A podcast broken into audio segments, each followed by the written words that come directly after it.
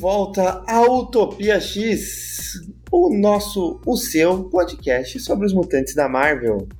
Como podem ver no título do episódio, vamos continuar aí a nossa tão amada, pelo menos por mim e por Henrique, saga dos anos 2000, né? Como vocês bem sabem, eu tenho certeza que quem tá aqui já ouviu. Quem não ouviu, por favor, voltem lá e dê o play. Nós começamos a saga dos anos 2000 lá no nosso episódio 10 com Dinastia M.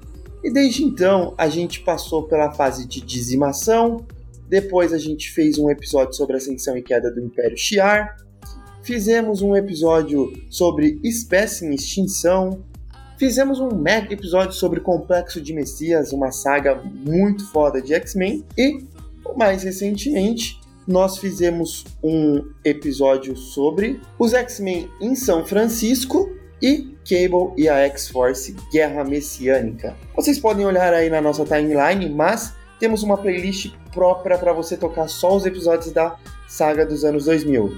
Claro que se você olhar na nossa timeline, você também vai achar aí episódios sobre outras fases dos X-Men, como os X-Men do Claremont durante a década de 70 e 80, Fazemos episódios sobre os X-Men em outras mídias, como os filmes e as séries animadas, e a fase atual dos X-Men que começou a partir de Dinastia X e Potências de X. Agora vamos às apresentações. Meu nome é Caio e Utopia é um bom nome para um podcast. Meu nome é Henrique e eu tô tomando café, assim como o Ciclope também toma café nessa saga. Eu sempre gosto quando tem uma história que o Ciclope toma café. é verdade, ele dá bastante café. Tipo, o caos acontecendo ali, alguém me traz um café. eu, sou, eu sou assim. Ciclope, eu te entendo. Você é assim com cerveja, né, cara? Também. Inclusive, eu tô tomando cerveja. Não, brincadeira, gente. São 7 horas da manhã no momento dessa gravação. Então, não, não estou tomando cerveja.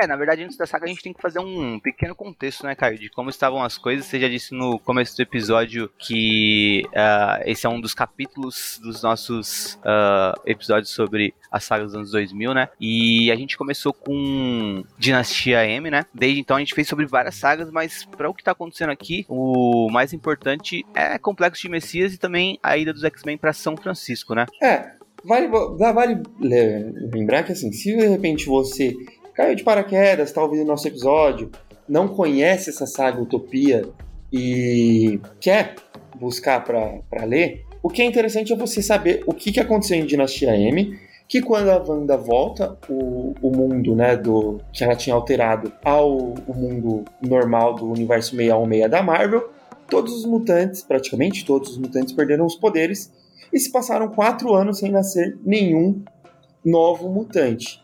Então, os mutantes que restaram, eles viraram uma espécie em extinção. Eles estavam acuados por diversas, diversos inimigos dos mutantes, até que nasceu um mutante que foi durante a saga Complexo de Messias. Essa mutante teve uma grande batalha para ver quem que ficaria com ela, tal, até que os X-Men conseguem mandar ela para o futuro para ela ser criada pelo Cable e aí a gente vocês conseguem dar uma olhada sobre isso no nosso episódio 43 aí sobre Cable e a X-Force. O Instituto Xavier foi destruído, os X-Men se mudaram para São Francisco e lá eles chamaram todos os mutantes para viverem dentro da cidade.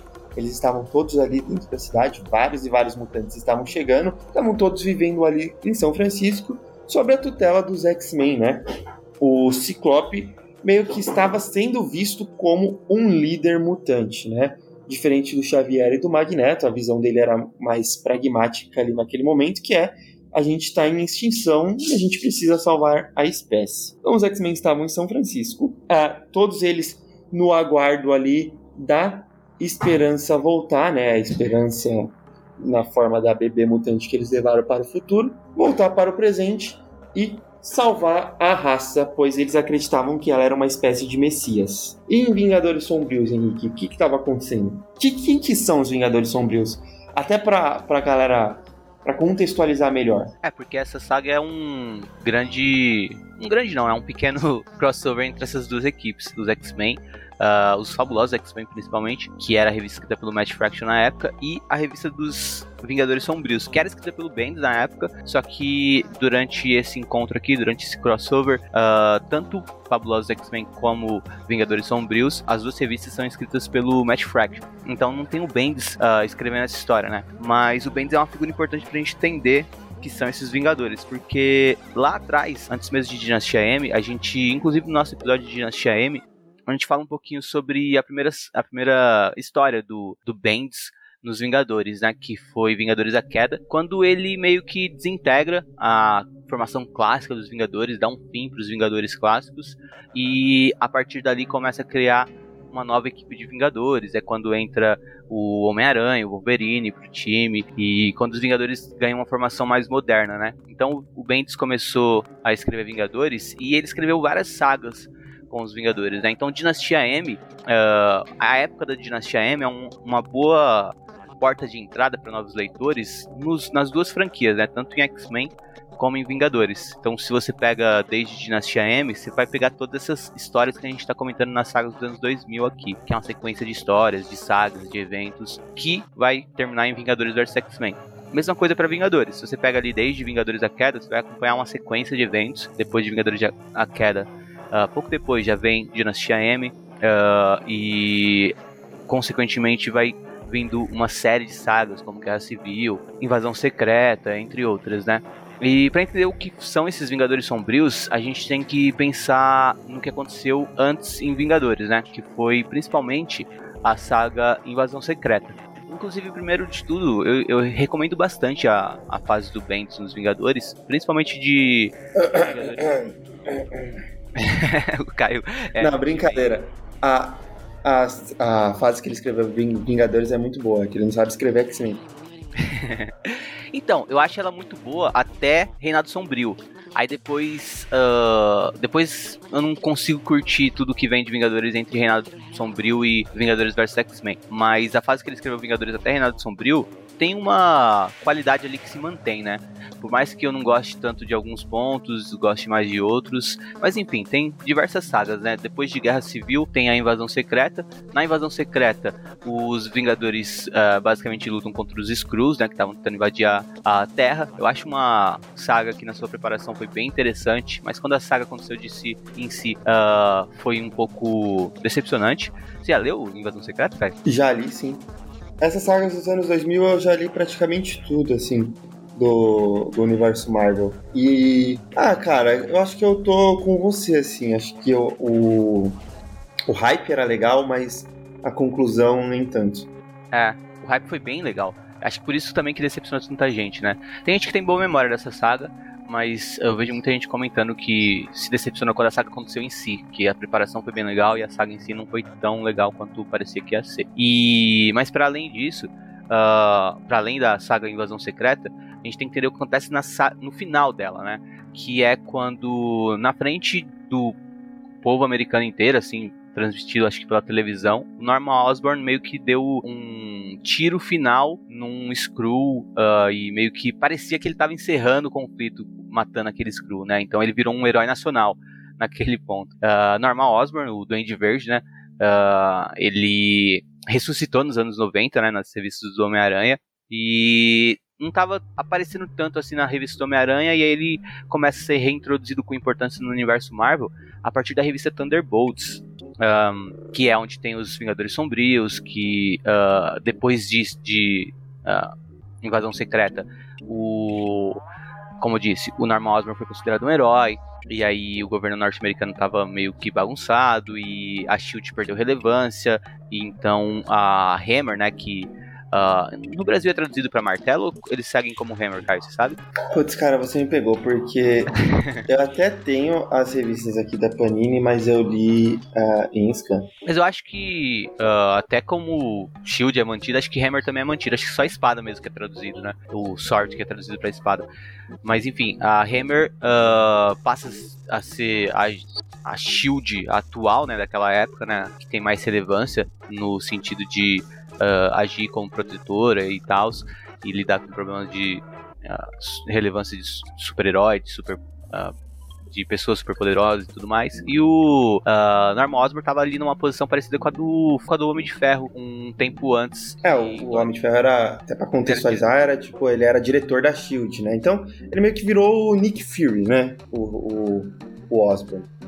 É, e o. E, e, ele tava como patriota de ferro, né? Ele usava as armaduras do Homem de Ferro, só que ali com com as cores um pouquinho diferentes, se denominava Patriota de Ferro. E... A armadura do. Do Homem de Ferro? Qual é o nome do Máquina de Combate? Máquina de Combate. Ah, do, do Rhodes? É alguma coisa Rhodes, é, né? Isso, isso. É a armadura do, do Máquina de Combate, o James Rhodes, amigo do Homem de Ferro, no Homem de Ferro 3. Ah, essa armadura que o Norman Ela... tá usando, você diz, né?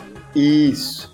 Ela, em Homem de Ferro 3 eles fazem a armadura do Rhodes, né? Igualzinha a do Norman Osborn, tirando aquele canhão que o Rhodes usa, né? Que é muito foda do máquina de combate. É, e aí então era meio que isso, né? Uh, era um lance esquisito de um de um ex-vilão meio que comandando ali a parte militar dos Estados Unidos e não, não que seja esquisito hoje em dia, depois que a gente já viu algumas certas figuras sendo eleitas, não só nos Estados Unidos, mas também no Brasil, né? Mas na Aliás, época... o que essa saga tem de atual? é, então, é curioso por esse lado, né? Mas enfim, era o Norman Osborn ali e ele era a principal figura, assim, norte-americana no sentido de estar ativa, né, para meio que aplicar a lei, né? Então a gente vai ver bastante disso aqui.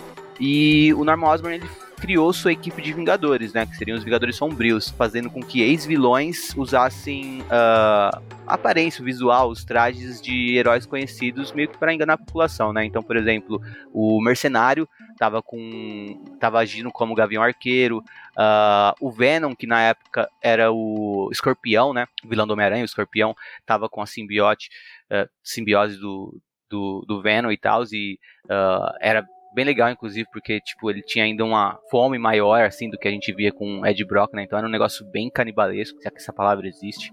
Mas, enfim, é, ele tava como... Eh, sendo visto pelo público como Homem-Aranha, né? Então ele não aparecia com um visual de Venom pro público, ele aparecia como se ele fosse um Homem-Aranha com uniforme preto. Uh, enfim, entre outras. Tem uma... Alguns vilões são mais desconhecidos, assim, né? Tipo, a que tá como Capitã Marvel Uh, nem consigo me lembrar do nome dela, né? Acho que não era Capitã Marvel, inclusive, na época era Miss Marvel só, né? Mas enfim, uh, o ponto é que uh, alguns vilões, eles estão uh, agindo como se fossem heróis para o público norte-americano, né? Nisso, a gente vai ver nessa saga o Norman Osborn fazendo uma coisa parecida com os X-Men, né? Mas de qualquer forma, é basicamente isso. Os Vingadores, eles eram perseguidos pela lei, os Vingadores reais oficiais, né? O Wolverine estava junto com os Vingadores na época também. E eles não entraram em combate, né? Esses Vingadores sombrios do Norman Osborn, com os X-Men até então, né? Os X-Men estavam lá em São Francisco e não tinham problemas com uh, o Norman Osborn, com os Vingadores sombrios dele, até essa saga, né? Esse é o momento de conflito entre essas duas equipes. Eu recomendo uh, vocês que, que curtem a saga dos anos 2000, se curtem só a parte dos X-Men, também uh, tentar ler a parte dos Vingadores, que eu acho que vocês vão curtir. Eu, eu sinceramente, não é porque eu gosto mais de X-Men, mas sinceramente, eu acho as sagas dos X-Men bem melhores do que as sagas dos Vingadores nessa época, sabe? essas sagas que a gente comenta aqui, Complexo de Messias, até mesmo Utopia, que não é tão boa quanto Complexo de Messias ou uh, Segundo Advento, mas eu, eu acho que são sagas que se sustentam mais em qualidade do que a saga dos Vingadores. Mas a revista em si dos Vingadores era bem legal. Quando chegava na saga eu sentia que não era tão bacana. E após a, o, a saga Utopia, tem o fim dessa, dessa época de Vingadores Sombrios, dessa época do Norman Osborn, se conclui uh, na própria saga, no grande evento Reinado Sombrio, né?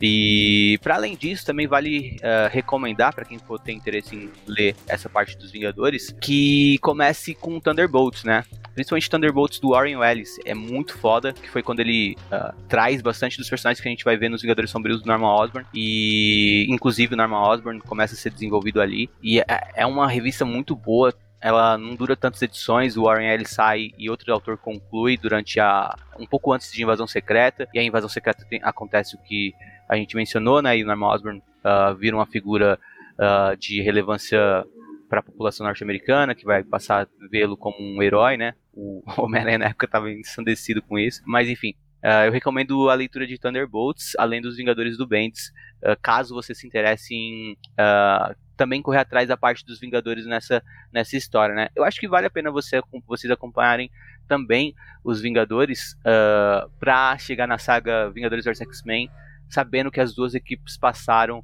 durante todo esse tempo entre Dinastia M e Vingadores vs X-Men, né? Mas é uma sugestão, dá também para acompanhar tranquilamente só a parte dos X-Men e entender numa boa. Vai ser mais divertido. Brincadeira. é que eu sinto que, na verdade, aquelas histórias dos Vingadores, elas eram divertidas. Só que é, é, é, aquelas histórias divertidas, gostosas de ler, né? É fácil ler fácil. Só que as dos X-Men tinha uma complexidade maior, assim, tipo, ela tinha mais profundidade as histórias dos X-Men, principalmente por tudo isso que eles estavam passando, sobre ser uma espécie em extinção e tudo mais. É, tem outra diferença relevante também, que uh, entre Dinastia M e Vingadores vs X-Men, os, os Vingadores são escritos somente pelo Bendis, né? Então você tem uma coerência narrativa bem forte enquanto que os X-Men, vários autores passam pela revista principal, Fabulosos X-Men, né? Então não tem uma coerência tão grande nesse sentido, né? Uh, tem algumas fases que é melhor ou pior, depende também do seu gosto. Tem pessoas que gostam mais da fase do Matt Fraction, tem pessoas que gostam mais da fase do Bruce Baker. Uh, depois vem o Gillen, mas enfim, Uh, tem mais autores passando pelos X-Men, né? Então não é uma coisa tão coesa na parte narrativa quanto é a parte dos Vingadores que ficou só com um autor durante todo esse tempo. Né? Antes da gente começar a saga, só um aviso aí, de repente, pra galera que queira comprar isso, ter. É, eu acredito que nunca. De, deixa eu até confirmar aqui. Nunca saiu, não, mano. Só saiu na mensal mesmo. Só saiu na mensal? É. A revista ela nunca saiu na fora na mensal da Panini aqui no Brasil, né? O que é estranho até porque é uma, uma saga curtinha que seria é, legal de comprar e ter na coleção, mas se você quer comprar ela dentro da mensal, ela saiu durante as edições 104, 105 e 106 da primeira série de X-Men da Panini, né?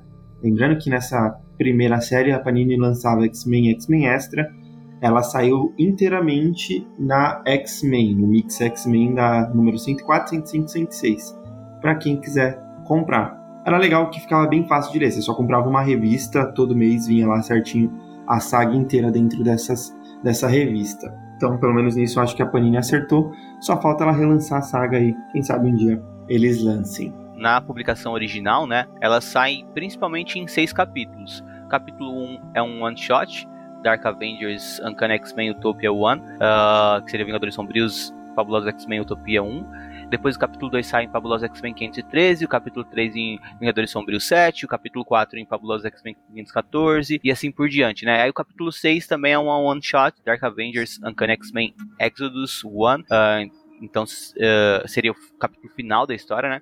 Pra vocês verem, né? Seis edições, uma história bem curtinha. Aí tem o epílogo, uh, Dark X-Men The Confession e tem um Aftermath uh, que aí já entra numa questão de preparação para Dark Reign, né, que é Reinado Sombrio. Tem também uh, os tains, os de mais relevância, acho que na verdade os únicos tains mesmo de uma revista mensal da época são os tains de X-Men Legado, né, 526 e 27, né, Caio? Isso. Não, 26 e 27, né? Não, é 120, é 226 e 227. É, isso. 226 e 227. E tem uma minissérie também. Uh, a minissérie eu não recomendo muito. A gente nem vai comentar aqui. É uma minissérie que. não amo. Inclusive, você releu, Caio? Li. Que é aquela em três partes, né? Dark X-Men, sabe? Sim, eu li, eu reli. Dark X-Men The Beginning, né? Que é uma, é uma minissérie que uh, mostra como os Vingadores, os X-Men sombrios se reuniram, né? Porque cada um dos membros uh, aceitaram fazer parte dos X-Men sombrios. Acho que nem vale a pena a gente comentar. Você acha que é relevante essa, essa minissérie, cara? Ah, talvez a gente possa comentar o quanto que é ruim. é porque assim, quando você olha para os X-Men sombrios durante a saga, você fala, eita, tem alguns personagens aí que não fazem sentido. É. E aí você é, é, explicado por que, que eles estão com o Norman Osborn dentro dessa minissérie. E continuaram fazendo sentido. pois é. Acho que o, o, exemplo maior disso é o Namor, né? Porque o, nem o Namor sabe direito explicar por que, que ele aceitou, tá ligado? Mas, enfim, é, fica implicado. É, e o manto adaga também, tipo, não faz sentido nenhum eles terem aceitado, sabe? É, eu não entendi também isso. Não, não sei se uh, alguma história prévia deles explicasse melhor essa, uh, essa questão deles estarem ali, mas enfim, é realmente não faz muito sentido. E essa, essa minissérie em três partes, né? Dark X-Men The Beginning, ela não, não serve tanto para explicar, né? Mostra ali cenas deles sendo recrutados, ela é escrita por vários autores, mas acho que não é relevante, não. Acho que é isso. Então vamos lá para os a saga em si. O Simon Trask, ele reúne uma galera, tipo, gigantesca de pessoas e eles fazem uma caminhada até São Francisco, que estava sendo meio que considerada a cidade mutante. Lembrando que São Francisco ele tem raízes de ter muita liberdade cultural lá dentro dessa cidade, ela representa isso. Então, é legal terem trazido isso para os mutantes, né? O, foi onde teve a grande parte do movimento hippie nos Estados Unidos, entre outros movimentos lá. E aí o Simon Trask, lembrando é aquele é sobrinho do Bolivar Trask, né, que aparece lá em Novos X-Men do Morrison no comecinho, ele reúne uma galera tipo racista para marchar em paz, entre aspas, né, até São Francisco.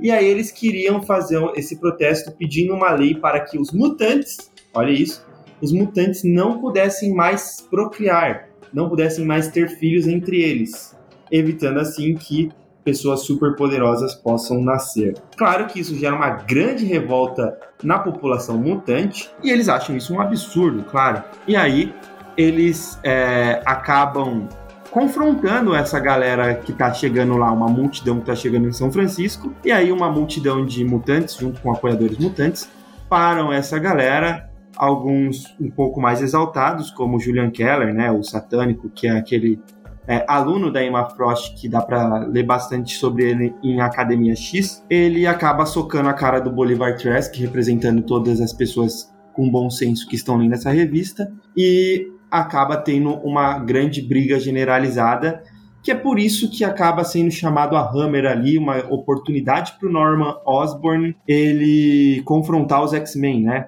que era tudo que ele queria, até porque ele já estava perseguindo os Vingadores, ele precisava criminalizar outra equipe de super-heróis e ficou fácil depois desses protestos que eclodiram em São Francisco, depois que teve a, a, a porradaria entre mutantes e esse grupo realmente fascista ali, acabam meio que os mutantes acabam saindo como errados, claro, que quem age com, com a, a violência, a mídia acaba meio que é, ressaltando que eles são os violentos, eles não estão só se defendendo, e aí tem uma grande onda de protestos durante a noite em São Francisco. E aí, Henrique, quer completar alguma coisa sobre esse resumo que eu fiz de cabeça? Sim, só uma correção. Você falou que o Simon Trask tinha aparecido em Novos X-Men, mas não é aquele cara que. Você estava pensando naquele, naquele cara que era o dentista que estava com a Cassandra Nova, né? Isso, não é ele? Eu confundi? Não, aquele, Aquele é o Bolivar Trask terceiro. Tô com a árvore genealógica da família Trask aqui aberta na minha Meu frente. Deus. então tem o Donald Trask primeiro, né? Que é o pai do Bolivar Trask, que foi quem criou os Sentinelas, né? Uh, o Bolivar Trask tem um irmão, Simon Trask, que é esse que a gente vê na saga. Ele aparentemente estava morto antes de aparecer aqui. Ah, ele mas... deve ter sido ressuscitado pelo Bastion, né? Eu não... Provavelmente, isso que eu pensei também, mano. E porque ele morreu, inclusive, numa revista do Justiceiro. Do... É, do Justiceiro. Você tava vendo aqui, ele morreu na revista Justiceiro. E a primeira aparição dele foi em Fabulosa X-Men uh, Anual. Anual de 95. É, isso. E aquele que aparece em uh, Novos X-Men, ele é um sobrinho desse Simon Trask, um sobrinho do, do Bolivar Trask. Ele se chama Donald Trask III, né? Então tem o Donald Trask I, pai de todo mundo aí. Donald Trask II, uh, pai desse dentista. E o Donald Trask III é esse dentista. E o Simon Trask então, é outro que aparece de bigodinho aqui, super boladão. É, ele realmente é mais desconhecido, né? Ele, ele, não foi ressuscitado nessa época, não, cara. Do. Pelo Bastion, não. Sei lá de onde que surgiu ele. O Fraction ressuscitou ele, então, né? O Matt Fraction Pode ser. resolveu usar ele. Mas, enfim, eu acho. É, acho que de resumo, foi isso que você falou mesmo. Mas eu gosto bastante dessa primeira edição, cara. Acho que você também, né? É, essa primeira edição eu acho que é a melhor da saga, porque como a gente é, comentou lá no começo, né? Tipo, é uma saga muito atual sobre protestos, sobre direitos é, básicos civis de minorias e como que isso pode ser oprimido por governos, né? Então acho que todo esse conceito ele é muito atual e eu acho que nessa primeira saga, que nessa, aliás, nessa primeira revista, ela é muito bem mostrada, né? Vale a pena lembrar também no resumo que o Fera estava lá no meio da, da primeira confusão que teve durante o dia, que gerou na briga entre os manifestantes é, racistas e os mutantes, e ele foi preso pela Hammer, né? O Fera tá preso pela Hammer e a Hammer foi chamada para intervir junto com os Vingadores Sombrios do Norman Osborn. E os X-Men também queriam evitar confusão, então eles tentaram, né? Quando começou o primeiro a, a noite caiu e tava tendo uma puta confusão na cidade entre é, pessoas que odeiam mutantes, os mutantes e pessoas que é, querem defender os direitos dos mutantes. Tava tendo uma puta confusão em vários picos da cidade. O Ciclope manda vários X-Men para tentar acalmar os ânimos de toda essa galera também, né? Tanto é que os, X-Men, por exemplo, o Colossus, o Pedreira, né, queria é, atacar os manifestantes, o Colossus não deixa, soca ele, entre outras, outras coisas que a gente vai vendo na, na primeira revista. É, cara, esse, essa questão que você falou, né, de como é trabalhado a questão do preconceito e da aceitação por parte do, por parte dos mais conservadores, assim, em relação a minorias e tudo mais, né, a gente vê aqui um negócio bem forte, que é, eles estavam lutando pela lei, é, para passar uma lei, né, eles estavam protestando a favor de uma lei que deixasse os, os, os é, o direito de reprodução dos mutantes na mão do governo, né, o governo decidiria se os mutantes poderiam ou não uh, ter filhos, sabe? E então é insano, sabe? E, tipo, uh, isso dialoga muito com a questão uh, de liberdade de expressão, né, que nos Estados Unidos tem uma questão mais forte sobre isso e muito liberal mongoloide que nem o Monark acha que tem que ser assim no mundo inteiro e esquece que tem certos discursos que, cara, não é não é uma questão de ah, eu posso falar o que eu quiser. Esse tipo de discurso, por exemplo, uh, quanto a essa lei, era um um discurso que feria os mutantes. Imagina você ser parte de uma espécie ou de um grupo de pessoas e você vê, pessoas, você vê pessoas protestando contra a sua existência, porque é basicamente o que está acontecendo aqui, né? Eles estavam protestando contra a ideia dos mutantes poderem existir, porque eles estavam falando, ó, não, a gente quer deixar na mão do governo um controle sobre se vocês vão poder nascer ou não, sabe? Uh, tem a questão de que uh, também uh, é uma desinformação, né? Porque não estava nascendo novos mutantes, e tem a questão de que isso uh, conversa com o que aconteceu com o nascimento do único mutante uh, pós-DAM, né, que foi a, a Hope, que quando ela, nasceu, pessoas que queriam uh, matar ela, né, foram até a cidade, destruíram a cidade só que, da perspectiva desses conservadores, foi a bebê mutante que causou aquela destruição na cidade que ela nasceu, sabe?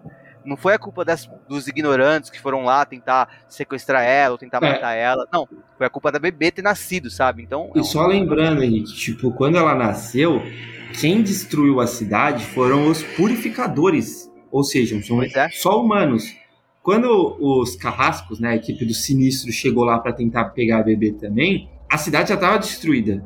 Eles lutaram contra os purificadores, mas a cidade já estava destruída, porque os purificadores chegaram lá e para matar a bebê mutante, eles mataram todas as crianças da cidade. É, então, e o. A, e, e a culpa para a população, assim, geral, e principalmente para essa ala conservadora, a culpa é do, da bebê mutante que nasceu, tá ligado? A culpa é de quem simplesmente nasceu. Uh, teria causado aquilo, sabe? Então é bizarro e a gente vê como uh, é insano pessoas marchando uh, por um discurso super violento, tá ligado? De porque, cara, não é só chutes e socos que machucam, sabe? Uh, um discurso pode ferir, inclusive, mais, inclusive num nível mais problemático para a sociedade, né? Então, é, quando a gente vê essa marcha de pessoas tentando uh, passar essa ideia de que mutantes não devem nascer, sabe? É uma coisa pesada, então faz sentido os X-Men, uh, alguns mutantes se colocarem frente a eles, uh, não para impedir a passagem, mas sim para mostrar resistência. Até o Fera fala: vocês podem passar, vocês vão passar por a gente, vamos pegar, vocês podem fazer o caminho mais longo até o lugar que vocês querem chegar, né? Uma coisa tipo a prefeitura, sei lá, uh, para fazer o protesto de vocês. Mas vocês não vão passar por a gente porque a gente está aqui protestando pelo nosso direito de existir, sabe? E quando acontece o tumulto e a, a, a imprensa e principalmente o governo norte-americano coloca a culpa nos mutantes de novo, né? Então uh, colocam culpa nos mutantes que estavam lá, falaram que eles causaram tumulto, que eles, que mutantes sempre causam destruição por onde passa, por onde passam, né? E uh, também colocam que o Ciclope num, é, como autoproclamado líder da espécie, não, não está conseguindo uh, colocar os mutantes na linha ou controlar os mutantes. Então, o Ciclope é começado a tratar, é, é, vai ser começado a tratar, é começado a ser perseguido como um terrorista em certo nível, né? Aqui já uh, e o Norman Osborn fala para as pessoas que quer prender o Ciclope e tudo mais, mas ao mesmo tempo ele não tem coragem de ir até onde ficam todos os mutantes e comprar briga com todos os X-Men que estão lá, né? Porque como o Caio falou no comecinho, quando a gente estava contextualizando, uh, não eram só uma equipe de X-Men que estava ali com o Ciclope, né? Tinha muito mutante com ele e seria difícil de se colocar contra eles. Uh, o Norman Osborn estava esperando que ele desse ao, é, se, se expuser, se expôsse, né? Não, se mostrasse uh, numa situação mais vulnerável para ele tentar uh, atacar o Ciclope, prender o Ciclope, né? É, e mais que isso também, é, tipo, não cairia bem pro governo chegar lá e atacar uma base de, de um grupo, né, que é visto como minoria. Ele queria primeiro criminalizar, mostrar o quanto é, eles estão. Era uma estratégia, né? Mostrar o quanto que os mutantes são perigosos para depois sim ir lá e prender todos eles. É, eu acho que essa é a força maior da história, sabe? Mostrar isso uh, e mostrar os X-Men resistindo a isso. E é. como os X-Men vão resistir a isso e vão conseguir contra-atacar, eu acho que é um ponto bem interessante também pra gente comentar no final. Não, isso é muito foda, porque assim, é, é aquela questão que você percebe que o próprio governo está usando isso de estratégia. Ele tá falando, deixa a gente mostrar o quanto que eles são selvagens, o quanto que eles são perigosos. Só que eles fazem, o governo faz isso provocando. E os mutantes que reagem mostram exatamente, claro, por uma distorção do próprio governo e da mídia, que eles são perigosos e selvagens. E aí eles vão e prendem esses mutantes. E era isso que o Norman Osborn estava fazendo. E claro que do ponto de vista dos mutantes, isso é, é muito difícil você ficar engolindo quieto tudo isso, né? Não tem como você é, engolir a pessoa que está realmente sendo contra o seu direito de existir. Você quer dar um soco na cara da pessoa. Imagina se você tem poder telecinético, sabe? Tipo, você vai querer enforcar a pessoa igual o Darth Vader faz. E no, final dessa edição, a Emma Frost.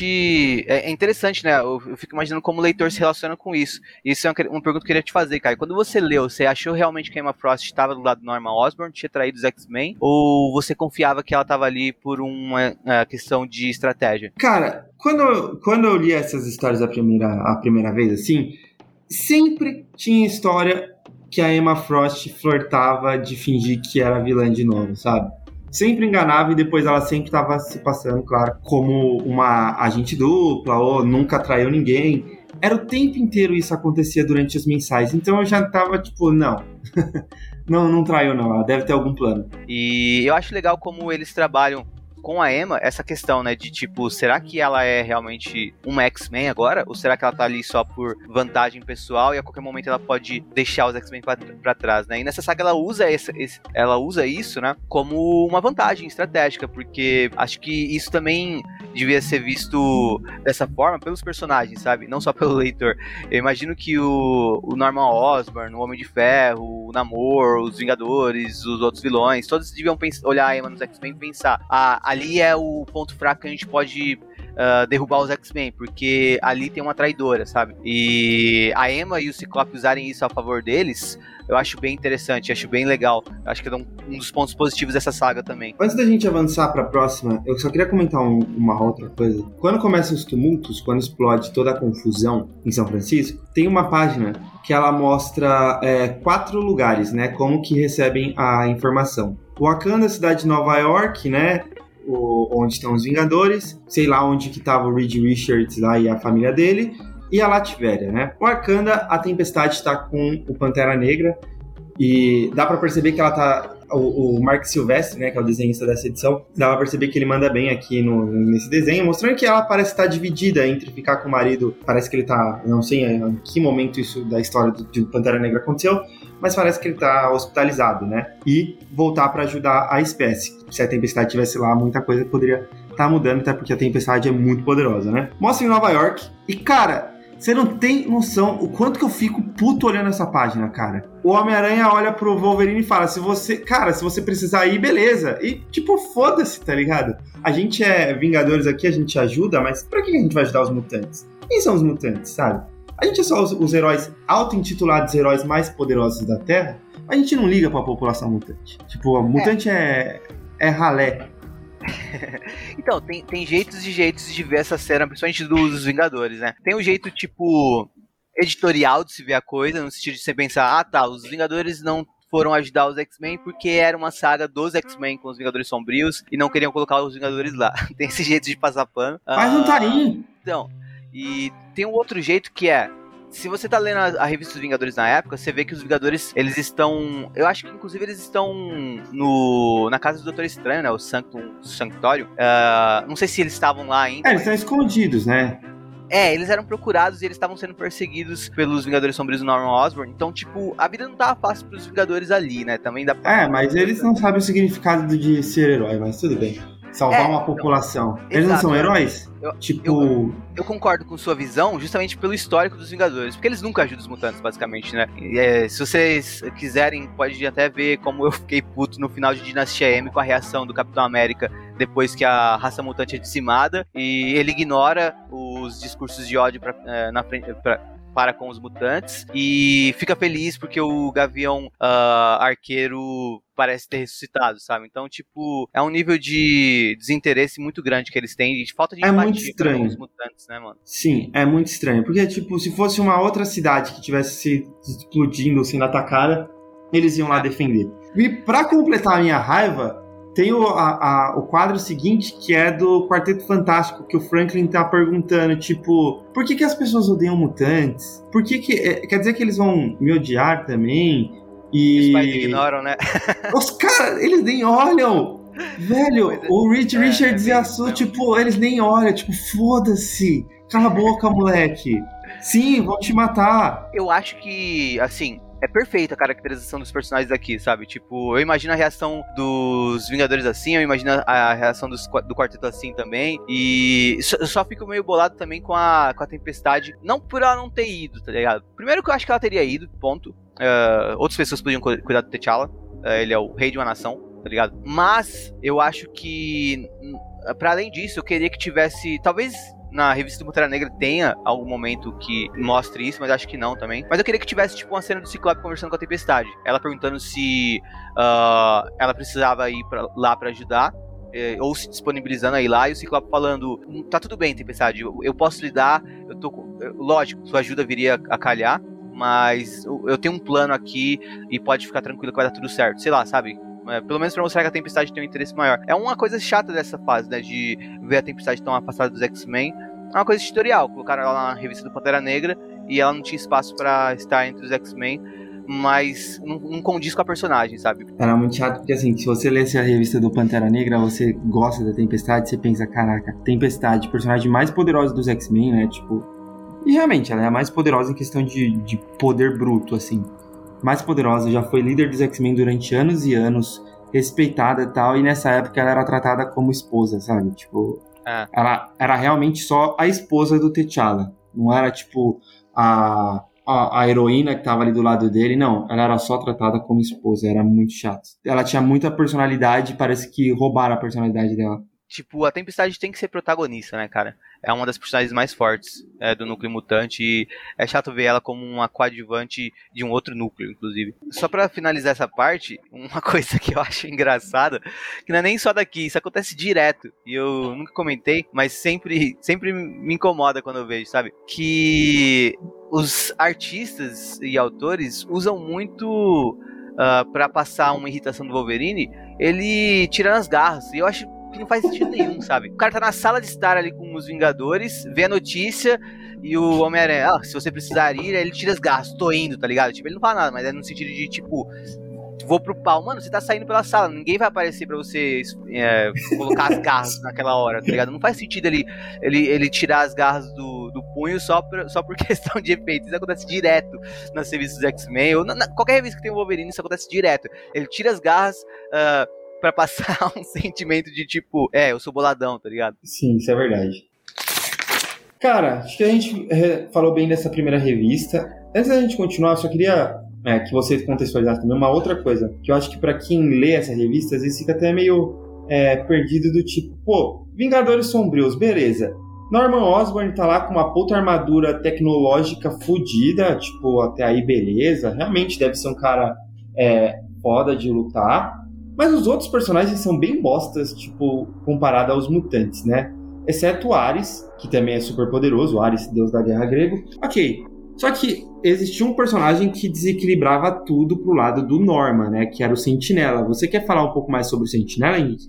Antes da gente continuar, até para contextualizar? Então, Sentinela. sobre o Sentinela, né? O nome dele em inglês é Sentry, né? Uh, então não tem nada a ver com o Sentinela dos X-Men, é só na tradução que isso se confunde. Uh, mas o, o, Sentinela, ele, tipo, é uma dessas tentativas da Marvel criar uma espécie de Superman pro universo meio-meia, né? E ele era um cara, tipo, viciado em drogas, ele uh, acabou acidentalmente tomando um soro de super soldado, de um dos diversos experimentos de super soldados que o governo americano já tentou fazer, né? E ele virou esse super-herói com poder, tipo, absurdo, sabe? Tipo, era, acho que era o poder de não sei quantos uh, sols, uh, tipo, um milhão de sols, sabe? E ele era super poderoso mesmo, só que ele era instável, né? Ele não, ele não conseguia controlar seus poderes bem. Não é que ele não conseguia controlar seus poderes bem, é que ele era meio que dividido em dois. Ele tinha, tipo, uma dupla personalidade, ou meio que um uh, uma contraparte que atormentava ele, que ele chamava de Void, né? Eu não sei como isso foi traduzido para o português. Vácuo. Vácuo? Ah, ok. É. Então tinha esse vácuo, né? Que era um espaço e também é um espaço dentro da cabeça dele e também ao mesmo tempo uma contraparte maligna dele que tentava o tempo todo seduzir ele, né? Provavelmente era uma, uma metáfora para uh, para a questão dele ser uma pessoa com dependência química e tudo mais, né? Então ele tinha certos problemas para lidar com seus poderes porque ele mesmo não confiava em si mesmo, ele mesmo não conseguia entender a realidade uh, e, enfim, eu não lembro tão bem assim da, da, de toda a questão do Sentinela, mas uh, inclusive se algum leitor puder me corrigir no futuro, caso queiram, mas eu vou falar o que eu lembro de cabeça. Eu lembro que ele começou a aparecer nos Vingadores, mas ele já era um personagem uh, introduzido numa revista solo antes dele, da fase do Bendis, né? Mas o Bendis introduziu ele nos Vingadores. Tinha um lance, eu acho que tinha um lance de todo mundo ter esquecido dele. Você lembra disso, Caio? É, lembro. Na verdade, assim, é. ele é um personagem até que era relativamente novo nessa época. Ele tinha ele começado a aparecer, acho que isso, acho que 2001, 2002, alguma coisa assim. E o, qual que era a explicação desse personagem? Ele era um herói que existiu na primeira época do, da aparição dos heróis. Tipo, quando o Quarteto Fantástico surgiu, quando os Vingadores surgiram, quando os X-Men surgiram, entre todos os outros heróis lá. Ele era um herói daquela época. Porém, é, por ele ter tudo isso que o Henrique falou, de personalidade, de, de ser muito poderoso, ele fez com que o mestre mental, olha ele, o mestre mental fizesse uma, junto com alguma magia lá, fizesse todo mundo, né, esquecer da existência dele. Então todo mundo sabia que sabia da existência do Sentinela acabou esquecendo, inclusive ele também, sobre ele ser um herói. Então ele se comportava como uma pessoa comum, pois ele não sabia que ele já foi um herói um dia. Essa foi a explicação que deram nos anos 2000 para o aparecimento dele. É isso mesmo. E aí ele entrou para os Novos Vingadores, né? Uh, quando, então ele, ele não foi diretamente ah, um, Vingadores Sombrios. Pode falar. Só um ponto que é, que é até interessante para a saga em si, que, a, que acaba gerando lá no final da saga. Quando tem essa saga do Sentinela aí, que ele aparece aí a primeira vez tal, que os Vingadores vão lutar contra ele, percebe que ele é super poderoso, e aí se juntam os, o quarteto, os X-Men e os Vingadores, quem acalma ele é a Emma Frost. Ela que entra dentro da mente dele e faz ele entender essa questão do vácuo e tal, e cria alguma coisa ali para deixar ele é, estável, né? Então ela que, que mexeu na mente dele e tal, porque isso é mostrado agora também no final da, dessa saga. É, e o. É, ele era dos Novos Vingadores, né? E quando. E quando ele, ele, tipo, ele não conseguia. Ele tinha que ser orientado, né? Então ele estava nos Novos Vingadores, ele precisava de alguém que o guiasse, ou de um grupo que o guiasse. E quando o Norman Osborn se tornou uh, diretor da Hammer, ele, o Sentinela passou a seguir o, a, a, as orientações do Norman Osborn, que também entrou na cabeça dele severamente, sabe? Tipo, então o Norman Osborn estava manipulando ele de maneira pesada. Enfim, na, nessa, é, o conflito vai ser resolvido com o Sentinela mais pra frente, né? Da, dos X-Men com Sentinela, como o Caio disse, com a ajuda da Emma Frost. E foi, é uma boa saída, porque realmente o Sentinela poderia desequilibrar a luta uh, intensamente pro lado dos Vingadores Sombrios. Ele realmente era muito poderoso. Uh, a gente falando aqui parece vago, né? Mas se vocês uh, lessem as histórias dos. se vocês lessem ou tiverem lido as histórias dos Vingadores da época, vocês sabem ou saberão o quão poderoso ele era, né? Tanto que o desfecho dele vai ser uma batalha contra o Thor. Uh, não lembro em que saga, se é realmente em Renato Sombrio ou posteriormente, mas ele estava no mesmo nível de poder do Thor, né? Talvez até, dependendo de como uh, a gente pudesse ver, ele fosse um pouco mais poderoso que o Thor, uh, ou tipo pau a pau. Ah, mas enfim, a, a Marvel geralmente tenta criar Acontece, por vezes, da Marvel tentar criar um equivalente ao Superman em poderes, né? E o Sentinela foi um deles. Bom, é... aí a gente tem a continuação da história, que vai direto. Se, você, se vocês forem ler o Tain, vocês podem ler aqui o Tain de legado, né? Que é X-Men 226 e X-Men 227, né? Só para resumir bem rápido, acho que nem vale muito a pena comentar sobre. A Vampira, o Gambit e a Perigo, né? Lembra a manifestação da sala de perigo lá, que é, que é, que é um, virou um personagem aqui. A gente até fala sobre isso nos X-Men São Francisco e Legado também. Uh, eles estavam, eles se reuniram e estavam voltando para São Francisco. Aí quando o Ciclope pede ajuda para eles, né? Tipo, é, a, a, única parte interessante é você notar o quanto que o Ciclope fala, eita, mano, ele está em companhia estranha, né? Tipo, Gambit e a Perigo. Lembrando que o Gambit estava com os carrascos para ajudar a vampira, só que os X-Men não sabiam disso e a Perigo já tinha atacado os X-Men em Surpreendentes X-Men. Mas é por isso que eles voltam para a equipe nas revistas posteriores. Porém, esse Tain ele fica perdido, porque a Vampiro Gambit e a Perigo, eles voltam para os X-Men e depois eles não aparecem na saga durante as revistas seguintes, então eu acho muito estranho. É, a gente via que uh, o Matt Fraction, enquanto ele esteve nos Vingador, no, nos X-Men, ele não integrou tanto a revista Fabulosa X-Men com as outras, né?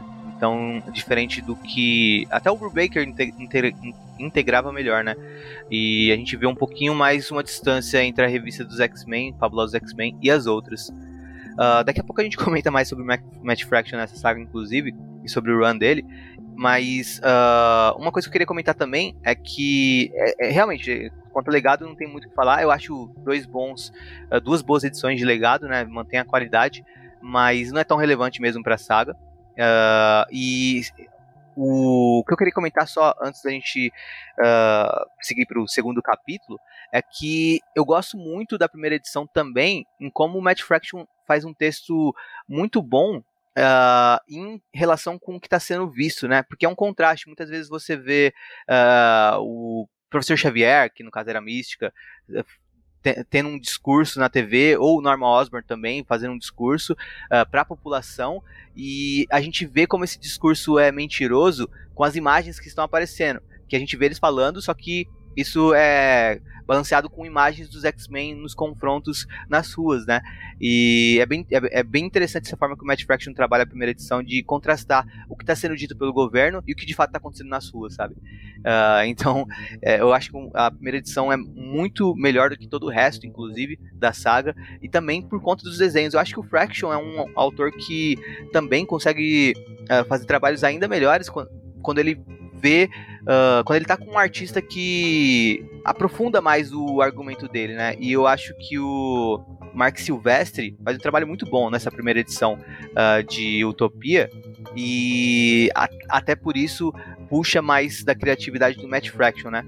Que eu acho que escreve uma boa história no geral, mas no auge Uh, quer dizer, mas o, o, melhor do que ele escreve tá aqui nessa primeira edição que a gente comentou agora há pouco, né? E de legado, realmente, eu não tenho muito o que falar, mas uh, não, não acho que sejam edições ruins. Uh, acho que são edições boas, mas que não acrescentam muito à história principal, né?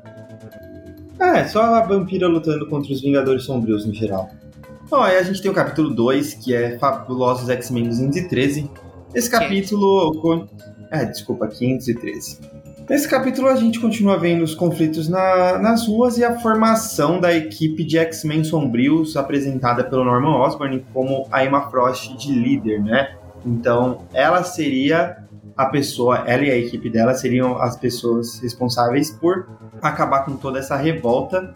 Os X-Men ficam sem entender, o Ciclope fica, tá tranquilo, eu tô confiando 100% que ela sabe o que tá fazendo, apesar de eu não saber exatamente o que ela tá fazendo, né? Eu confio nela. E a equipe da Emma era o Manto, a Daga, o Dakin de Wolverine, o Ômega, que eu não sei que personagem é esse, em que momento esse personagem apareceu. O personagem resgatado lá do fundo do baú, o Mímico, né, que apareceu lá na primeira Gênese, e o Namor. Era a equipe da Emma Frost e ela trabalharia junto com o Norman para acabar com todos esses protestos. Ah, e lembrando, a mística estava se passando pelo professor Xavier, né? Pro professor Xavier falando, tipo, ah, os X-Men que eu criei não são esses daí que estão é, é, fazendo tudo, tudo isso acontecer, o Ciclope não é mais meu pupilo, e criminalizando os X-Men através do Xavier, que era uma figura conhecida, né, como líder dos X-Men. Durante essa época ele era já conhecido. Então tinha é. tudo isso. Então era o. E o verdadeiro Xavier estava capturado, né? Junto com o Fera. Esse ômega que você mencionou, ele tá com a roupa do. Como que é o nome? Ah, eu nunca lembro. Do líder da tropa Alpha. eu também nunca lembro o nome dele. Os leitores do, do, da Abril vão querer matar a gente agora, porque ele é um personagem icônico da, da, da fase da época dos X-Men do, do, Claremont, assim, e das publicações dos X-Men pela Abril aqui no Brasil, né? Mas enfim, uh, ele, ele é um mutante, de fato, né? E ele aparece pela primeira vez na revista Novos Vingadores 16. E ele é um mutante que absorveu a energia, ou parte da energia, né? Porque a gente sabe que o mutante que absorveu a energia da perspectiva da revistas X-Men foi o Vulcano. A energia liberada no dia M, sabe? Mas uh, ele tem. Ele, ele, ele, ele, também tem essa premissa de ter absorvido parte da energia dos mutantes liberada depois do dia M, quando a Feiticeira Escarlate tirou o, os poderes dos mutantes, né? Uh, mas é isso, é um personagem bem, assim, aleatório. E ele absorve energia, assim, né? E a gente vai ver que ele vai absorver energia também durante a, as histórias de Utopia aqui. É, e aqui também a gente vê que o Osborn tá trabalhando com o Fera Negro, né, lá do, da Era do Apocalipse, né? Eles estão trabalhando juntos, eles criaram uma máquina para suprimir o poder dos mutantes. Fazendo esse, essa supressão, eles passam o poder para esse personagem, o Ômega, né? Então, alguns mutantes, tipo, só perdem os poderes. Outros, como o Fera, que tá lá capturado e foi em quem foi testada a máquina, que a mutação dele é, envolve também a, a, a forma física dele, acaba sofrendo mais a ponto de começar a, a ir morrendo aos poucos, né? A Emma Frost não sabe o que tá acontecendo, mas ela tá ali tentando investigar. Ah, e paralelo a isso também tem aquela questão de que o Simon Trask começa a, a atacar os, os enfermeiros que estavam com ele no hospital e infectar com nanosentinela, sei lá, transformar eles em, em robôs. É, que é uma parte bem bizarra da história, não sei se você concorda. É, fica muito, fica muito perdido. Cara, essa segunda parte eu já odeio muito. É, inclusive enfraquece o, uh, o protesto da primeira parte, né? Quando você vê que. É muito ruim, assim. Aquelas coisas. Mas eles deixam de ser humanos, né? Tem uma parte que vai falar que eles deixam de ser humanos, que eles são só máquinas, a humanidade tinha nele, neles foi perdida. E. Mas o. Uh, essa parte aqui, essa, esse segundo capítulo da história, eu não acho que seja tão ruim assim mas eu gosto de uma coisa nele, que é mantém um pouco da tensão criada no primeiro, na parte de o que a Emma Frost está fazendo e já começa a construir a questão de o Ciclope um plano que vai ficando cada vez mais forte, sabe? E eu acho legal como isso é mostrado de maneira uh, gradual. Uh, primeiro, só parece que. Eh, até dá pra você ficar em dúvida: será que o Ciclope sabe o que tá fazendo? Tipo, o que que tá acontecendo? Uh, será que ele só tá parecendo confiante e. Uh, porque ele é o líder, mas na verdade ele não sabe bem o que fazer? Mas não, aqui já começa a aparecer um pouco do Ciclope eu tenho um plano, eu tô fazendo a leitura do que tá acontecendo, confia em mim, sabe? Então isso é isso eu acho interessante. O que eu acho que é desinteressante é a formação dos uh, desses X-Men sombrios. Uh, assim, desinteressante porque uh, é, é, a mesma coisa que os Vingadores Sombrios. Eu acho que vai ficar mais interessante quando eles começam a, a atuar como uma equipe de heróis nas cidades, na cidade de São Francisco, para meio que fingir que são uh, uma coisa positiva, né? A mesma coisa que o Norman tava fazendo com os Vingadores Sombrios dele. Mas uh, eu acho legal também que aparece o Namor, só que aí de novo, né? Uh, a motivação do Namor é meio esquisita. E depois a gente comenta mais sobre isso também. Mas é, essa segunda edição já não tem tanto que falar como a primeira uh, e, e, não é tão boa quanto a primeira, né? Eu só queria também destacar os desenhos do Terry Dodson, né? Que uh, eu comentei sobre esse artista, né? No, na, no episódio que a gente fez sobre São Francisco, uh, sobre X-Men em São Francisco, e que eu acho que é um, é um artista que eu gosto, mas eu acho também que ele pesa a mão às vezes em como ele desenha as, as, mulheres, sempre muito sensuais. Nessa edição ainda não tem, sabe? Mas, tipo, mais pra frente isso vai ter. E é, era uma tônica na revista dos Fabulosos X-Men na época, né? Tipo, tinha um. A, a, parte visual era uma coisa bem desagradável. Eu acho o Terry Dodson um, um, grande desenhista, principalmente quando a gente compara ele com outro, outro desenhista que tava nos X-Men, nos Fabulosos X-Men, né? Uh, na época. E. Mas, enfim, uh, eu acho que não é um grande problema aqui. Eu acho muito boa a, a arte dele, principalmente pra cenas de ação mas o tem esse problema que eu falei, né? Tipo, às vezes ele pesa a mão. Todo mundo é uma super modelo, é, todo mundo é a todo mundo é a Graciane Barbosa, tá ligado? Nos desenhos dele. Mas enfim, o Cara, acho que é isso, né, sobre essa segunda edição. Sobre cara, eu, eu para ser sincero, eu não gosto. Eu acho que assim, aqui já decai muito assim. Eu não acho em relação que, tipo, à primeira, né? Mas assim, muito, num nível muito absurdo. Primeiro, que assim, essa saga não é dos X-Men e dos Vingadores Sombrios é dos Vingadores Sombrios, do Ciclope da Emma Frost. Os X-Men não aparecem, né? Tipo assim, eles aparecem como personagens quase como figurantes.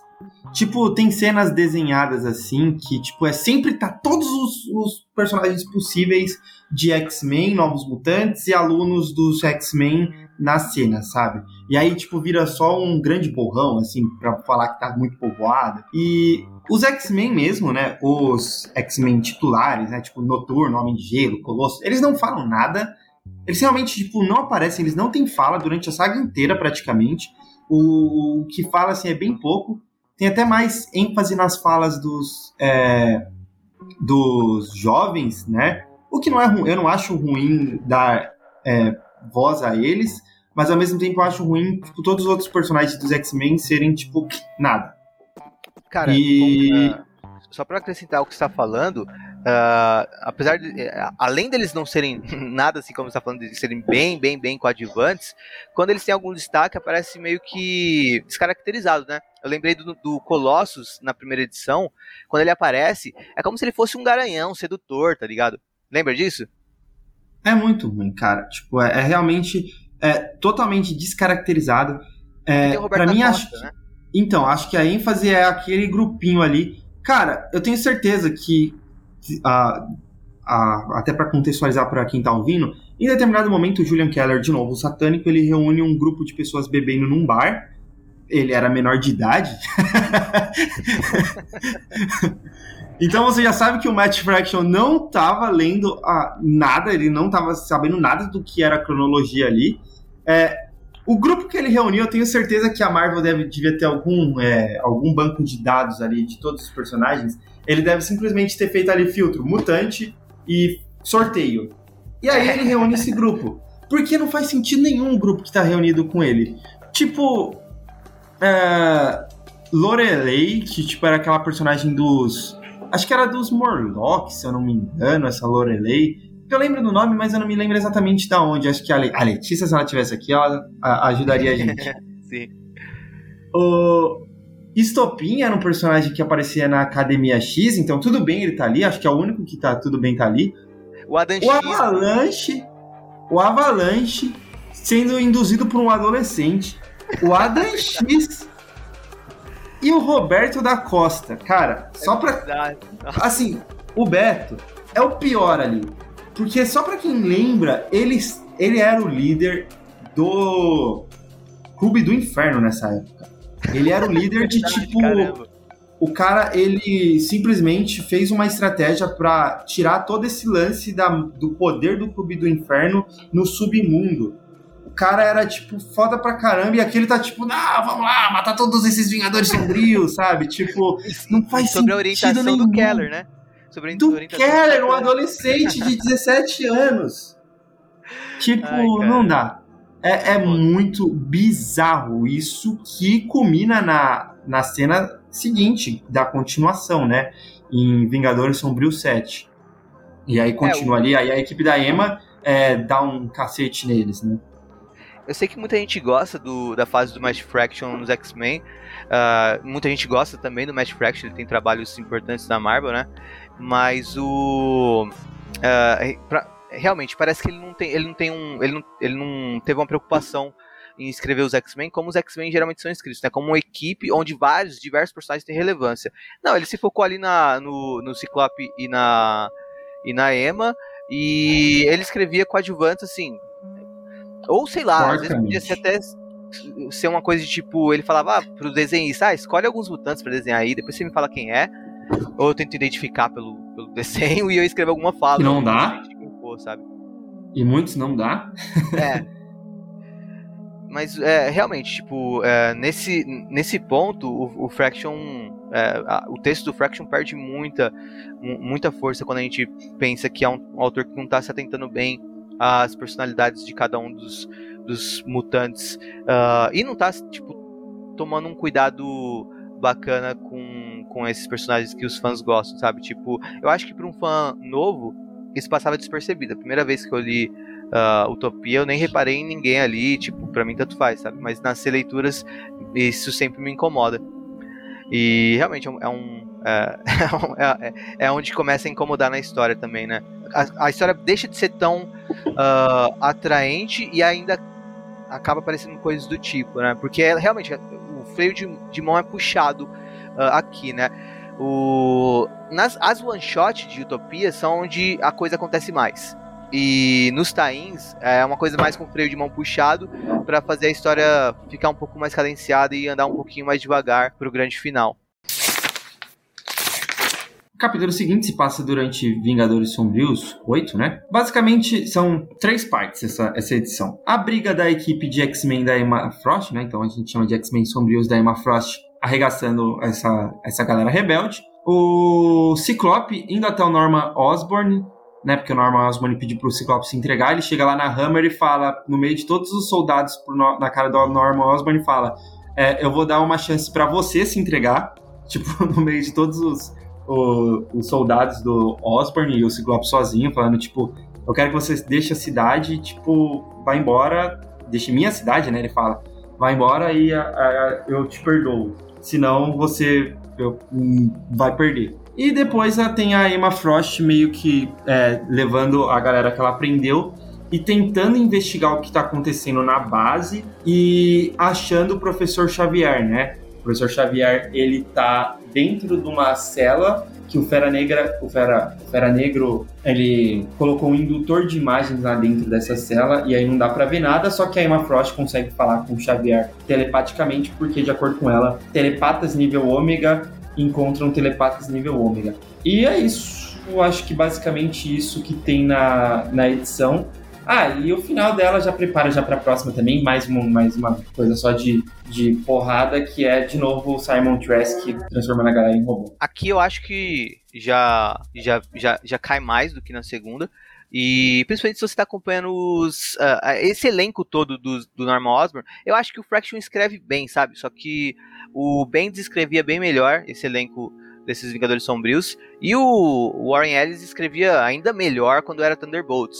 Mas uh, acho que serve, talvez, o, a maior serventia dessa, dessa edição seja para os leitores dos X-Men conhecerem melhor os Vingadores Sombrios, né? Só que eu acho que tem outro defeito também, tipo, os Vingadores Sombrios também viram coadjuvantes uh, pouco relevantes na saga por muito tempo, sabe? Porque os X-Men Sombrios que são realmente o, o, foco da coisa, né?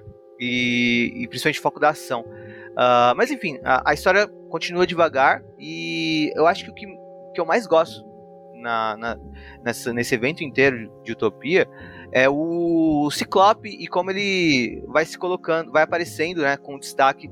Eu acho que o Fraction escreve bem o Ciclope aqui. Uh, em, é, tem alguns pontos negativos que eu vou apontar eventualmente, mas é, essa cena que você comentou, Caio, dele chegando no Norman Osborn falando: uh, se renda, tô te dando uma chance desiste dessa sua ideia de, de combater os X-Men, você vai se dar mal. É, acho, eu acho legal. E vale dizer também que o. Acho que o Mike Deodato criou o visual do Norman Osborn de uh, Tommy Lee Jones, e aqui isso é retomado pelo desenhista, né?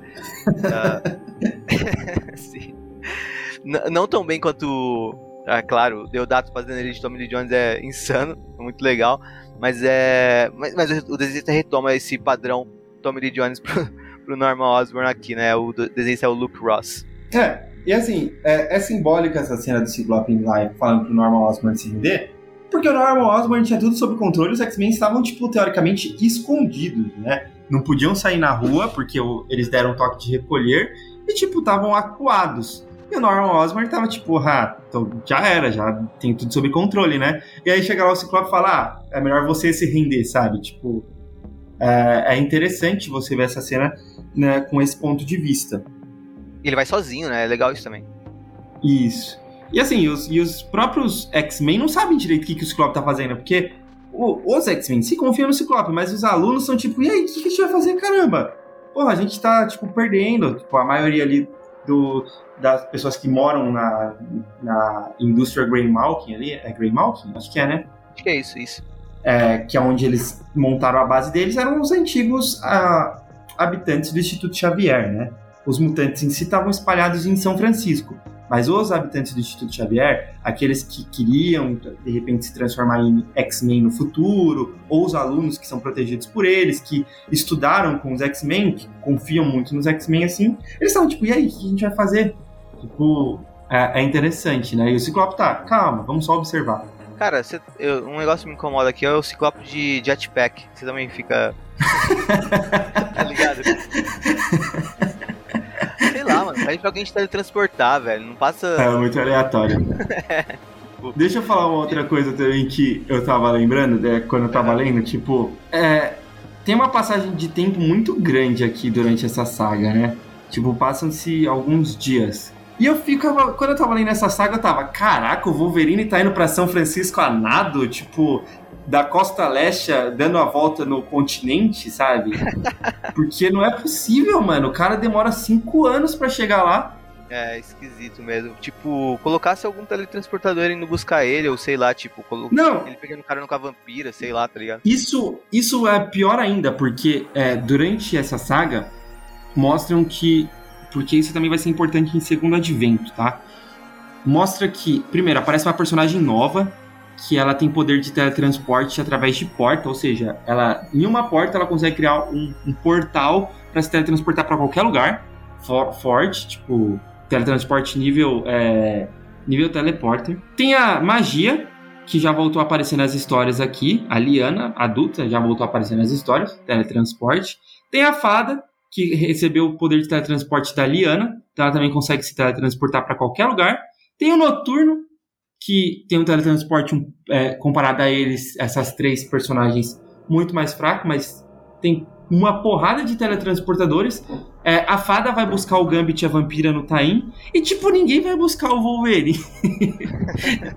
Mas tudo bem. Tudo ah, cara, tem um, tem, tem, um comentário legal do Fraction que aparece em algumas edições, acho que umas duas ou três vezes, que é engraçado, né? Porque ele coloca personagens falando: caramba, Wolverine tá em todas. Você lembra disso? ah, sim, é que ele. É, o o Dakin se passando por Wolverine, ele vai integrar os dois, as dois times, né? Tanto é, dos Vingadores Sombrios quanto dos X-Men Sombrios. Acho que o Mercenário que fala, quando ele vê isso, ele fala, caramba, mano, esse cara vai estar em todas as equipes, esse Wolverine é onipresente, tipo, é engraçado esse comentário metalinguístico. Bom, é, a gente tem o um capítulo seguinte, que é Fabulosa X-Men 514. Nessa edição ela já é desenhada pelo... É o Terry Dodson de novo. É, o Terry Dodson, é. Aí é o Terry Dodson desenhando, que aí acontece aquilo que o Henrique falou, sobre as personagens serem todas Gracianas Barbosas. Todas é. elas. Tipo, a Dani Monstar e a Dani. É, tipo, a Dani Monstar. Ela tá com uma roupa de cowboy, tipo, é, de cowgirl. Tipo, não faz. Disso? Não faz sentido nenhum. nenhum, assim. E. Mostra ali os quatro, a, quatro personagens, né? A Dani, a Dominó, a Magia e a Psylocke. É, todas elas, ele, o Ciclope passa um plano para cada uma delas, ou seja, ele está mostrando que ele tem um plano. Os Vingadores Sombrios os X-Men Sombrios lutam, normal, de equipe de heróis. E depois mostra a equipe da Emma Frost é, destruindo os robôs do Simon Trask, né? E prendendo Simon Trask no final. Ah, aí a gente vê algumas coisas, né? Primeiro, a Dani foi para Las Vegas falar com, algum, com alguém, pediu uma espada. A gente não sabe quem que é até então nessa, nessa cena. A Psylocke foi encontrar o Clube X. Para quem não lembra, o Clube X era um clube de cientistas que o Hank McCoy tinha reunido. E aí eles estão no fundo do mar e eles encontram uma rocha lá no fundo do mar com uma base. A, a Liana foi e a Dominó foram se foram reunir a X-Force e finalmente o Wolverine chega na água para completar a minha teoria de que ele foi nadando. Por que, que o Wolverine chegou na água, sabe? Tipo, não faz sentido nenhum. E é isso essa história, eu não quero nem mais comentar sobre ela. é, cara, realmente, tipo, tem seus pontos fracos. Por que, que ele chegou na água, Henrique? É sério, tipo. a cena que aparece o Wolverine, então, tipo assim, eles estão eles numa praia, estão uma baia de Auckland. Aí tá a Liana, o Apache, a Dominó, a X-23 e o Wolverine chega, tipo, sai da água, sabe? Não, é, o que, o que. Tipo, não sei se a revista do Wolverine se poderia explicar alguma coisa, mas eu acredito que não. Eu acredito que a revista do Wolverine está trabalhando outros plots e não se envolve em nada com o que está acontecendo em Utopia, ou mesmo o que o Wolverine estava fazendo com novos, com novos Vingadores. Mas eu só acho super engraçado que o que a gente vê do Wolverine? Ele saindo da mansão dos Vingadores com a roupa, aí ele deve ter parado para trocar de roupa, entrado no mar e aparecido aqui, tá ligado? Não, tá uma, peraí. Von Deus, Von Deus, se você escutar esse episódio, por favor, manda pra gente aí se o Wolverine tava fazendo alguma coisa durante essa fase aí do uh, de Utopia. Verdade. Porque, assim, pra fazer um sentido pra gente, por favor, porque não dá. Essa Cara, cena aqui, ele saindo da água, Inclusive. Parece que realmente ele foi nadando. Por isso que ele demorou tanto tempo. Inclusive, eu acho que o Von Deus podia trabalhar pro Wolverine, tá ligado? Pra contar o passado do Wolverine pro Wolverine, sempre que o Wolverine tivesse alguma dúvida. Porque acho que o Wolverine, mesmo tendo recuperado as memórias, é muita coisa que ele viveu, né? E acho que quem, quem mais sabe do passado do Wolverine é o Von Deus. Então acho que o Von Deus poderia ser o uh, consultor particular do Wolverine sobre sua própria história. Mas enfim, o, a história uh, avança um pouco naquele sentido que eu falei, né? De mostrar que o Ciclope tem um plano. Eu acho que a, a maior força dessa história é para quem nunca leu ela. Porque é muito interessante ver esse plano do Ciclope uh, se revelando e a gente descobriu o que significa utopia ao final da história, né? Então eu acho que na primeira leitura, tudo isso que envolve o Ciclope e seu plano é ainda mais impactante e perde força nas, nas, nas releituras. Uh, mas uh, se, se você nunca leu, se você lembra da primeira vez que você leu, você que está nos ouvindo, eu acho que você vai concordar comigo que a, a primeira leitura disso é ainda é bem melhor do que a, as seguintes, porque uh, tem toda essa questão, né, da gente ver uh, sem saber o que o plano do Ciclope uh, vai desencadear. É claro, se você leu na época ou se você leu sem saber o, o que vinha depois, de alguma forma, né. eu, acho, eu acho legal como o, o Fraction vai revelando aos poucos a extensão do plano do Ciclope e como a gente vai vendo essas coisas aparecendo aqui no sentido de a, a Domino fazendo uma coisa, a, a Dani Munstar fazendo outra, o Clube X aparecendo ali com a Psylocke, a Psylocke com, com traje de mergulho, esse tipo de coisa vai sendo uh, revelado aos poucos, vai fazendo sentido. É legal, não é nada genial assim, mas é, é, é uh, minimamente bem construído, sabe? Então eu acho que é, essa é a força que ainda mantém uh, o evento interessante nessa, nesse quarto capítulo dele. É, assim, dava para mostrar que ele tinha um plano, apesar do plano ainda não tá aparecendo até do, do ponto de vista do leitor, porque você começa a ficar incomodado até com o Ciclope, tipo, caraca, tipo, a primeira vez você fica, porra, reage, cacete, tipo, tem uma porrada de mutantes sendo capturados, eles estão lá sendo torturados, é, é legal isso, como... a Emma Frost traiu, o, o você fica meio que tipo com a mesma sensação dos alunos. Sim, eu concordo, é, é, é bem bacana ter esse sentimento. E aí depois, na hora que realmente o plano tipo vai à tona, você fica, caralho, que foda. Tipo, acho que realmente esse é o grande, essa é a grande força dessa saga, né? Sim. É, na edição seguinte é, se passa em Vingadores Sombrios. Desculpa, a anterior era. É, essa é a Vingadores Sombrios 8, né? Só É verdade, a anterior a- era Fabulosa X-Men, né?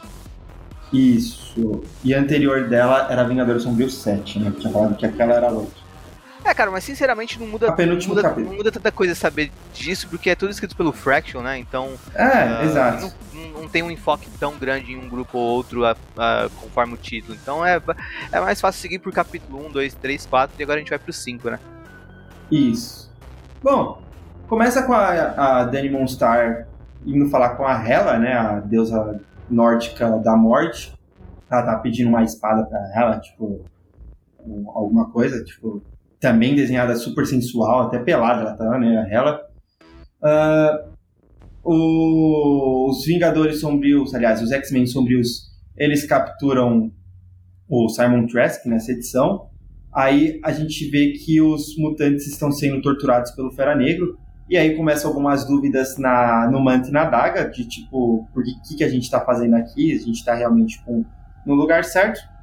O Clube X mostra que deu certo o que eles queriam fazer dentro dessa rocha.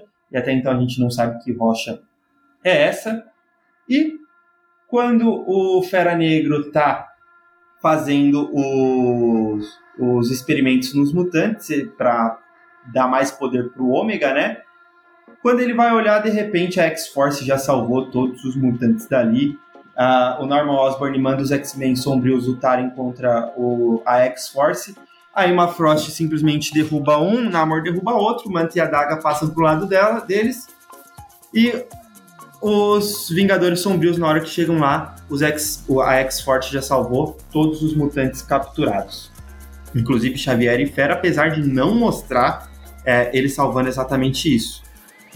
Ah, e aí temos a, a conclusão da, da edição, que é o, é, o- uma ilha gigantesca surgindo, uma ilha com um complexo tecnológico surgindo, era uma rocha, era um asteroide, para quem sabe, é o asteroide M que tinha caído em São Francisco lá durante a saga do- da Gênese Mutante, em 1991. Era o asteroide do, do Magneto. Tava lá na Baía de São Francisco. O Ciclope pede pro Clube X erguer e fala que ali agora vai ser uma grande utopia mutante, já que através do, do Norman Osborn e a Hammer, os, a América, né, os Estados Unidos da América, expulsaram os mutantes de lá, agora eles se declaram livres e formam um país para si, uma nação para si. Então é bem legal, bem bonito ver tipo, o Ciclope dando esse discurso dentro da, do asteroide, né, com todos os mutantes ali, todos mesmo, ele usa os teleportadores para levar todos os mutantes para lá, com a galera levantando bandeira com formato de X e a cara do Norman Osborn do tipo, puta que pariu, desgraçado, fui passado para trás mesmo. Ele salvou todos os mutantes que eu tinha aqui sobre. é, que eu tinha capturado. Fui traído pelo, pela Emma Frost pelo Namor. E ao mesmo tempo, tipo, fui feito de bobo pelo Ciclope. E aí ele vai com todos os Vingadores. E os dois X-Men sombrios que restaram, né? Três X-Men se contar o Fera Negro. E atacar a ilha de Utopia. É, os desenhos são do Luke Ross, né? Não é o melhor artista que tem no, no elenco de artistas aqui, né? Eu acho que isso enfraquece um pouco. Ah, eu queria comentar uma coisa antes de falar sobre a história em si, que é esse é um momento muito importante na cronologia X. O Ciclope fundando Utopia, sabe? Ah, a ilha mutante que vai abrigar a espécie nesse momento que eles estão correndo risco de extinção fora dos Estados Unidos com uma jurisdição própria, sabe? Então é, é, é um momento muito importante dentro dessa fase da cronologia X e na cronologia X como um todo, né? Mas principalmente dentro da saga dos anos 2000 é um dos momentos mais importantes. E eu ficaria bolado se eu fosse uma pessoa que comprasse as mensais dos X-Men na época nos Estados Unidos, sabe? Porque eu teria eu estaria vendo um, um evento desse acontecendo na revista dos. e agora uh, dá pra reclamar de ser a revista dos. Dá pra fazer a distinção entre revista dos, dos Vingadores Sombrios e revista dos uh, Fabulosos X-Men, né? É um momento chave da cronologia X e acontece na edição 8 de Vingadores Sombrios, sabe? Então eu acho que isso, isso é zoado, sabe? Pra quem, pra quem pega as revistas uh, originais, sabe? Então eu acho que isso, um, como ponto de organização, é, é, um, é um erro. Mas tirando esse incômodo besta que eu tenho de um colecionador que eu nem sou, a, a, história em si é, é uma história com uma, um argumento, uma ideia muito boa e uma execução meia boca, né? Então até por isso que eu acho que na é, principalmente essa, essa parte 5, né? Mas acho que até dá pra falar um pouco sobre o evento como um todo, né? Uh, é um evento bom com execução não tão boa, sabe? Tipo, no argumento, na ideia é muito bom, a execução não é tão boa. Acho que por isso que na releitura enfraquece, né? Porque a primeira vez que a gente lê isso, a gente fica empolgado com os conceitos. Ah, uh, o Ciclope enfrentando os Vingadores Sombrios do, Norman Osborn. Legal, os X-Men contra os Vingadores Sombrios. Uh, nossa, que da hora, o Ciclope criou uma ilha mutante com um asteroide M. E isso vai ser a nova nação mutante agora. Tipo, quando você lê na época, é impactante, né? Conceitualmente é bem legal, é uma coisa que empolga. E quando você faz a releitura, você se apega menos a essa parte de novidade e se apega mais à condução da história, né? E a condução da história não é tão boa. Acho que você concorda comigo, né, Caio? Ah, sim.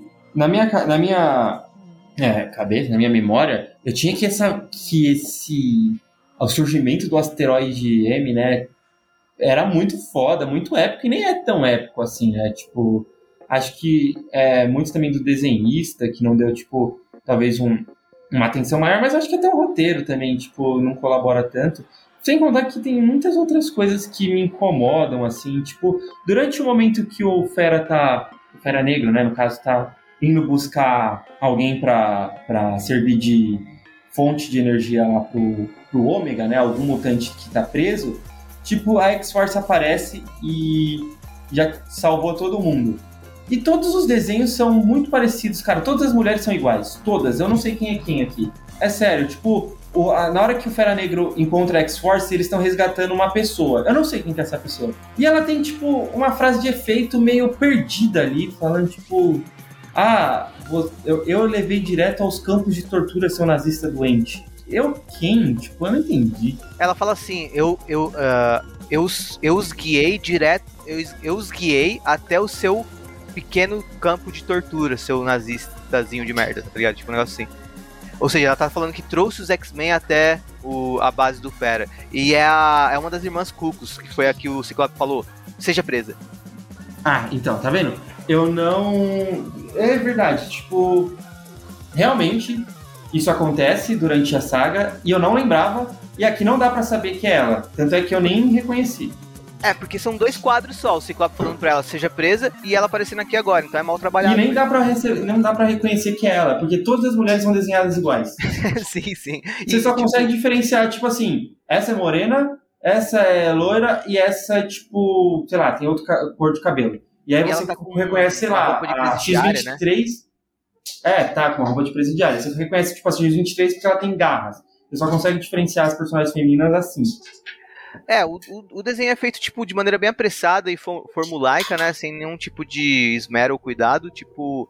Uh, e realmente tem, tem essas infelicidades nesses momentos assim. Uh, e é, é, isso, né? Tipo, podia ser uma edição grandiosa, uh, mas acaba sendo... Na ideia boa, na execução deve muito, Cara, fica devendo muito. Tem outra coisa, tipo a X-Force estava matando todo mundo que era é, inimigo dos X-Men ou qualquer ameaça a mutantes, né? Você vê nessa saga, nesse quadro, Apache ele dá com aquelas facas ele enfinca no coração do Fera Negra enquanto o Wolverine rasga tipo os pulmão dele. O Anjo tipo praticamente enfinca a asa lá naquele Ômega X23 tipo também.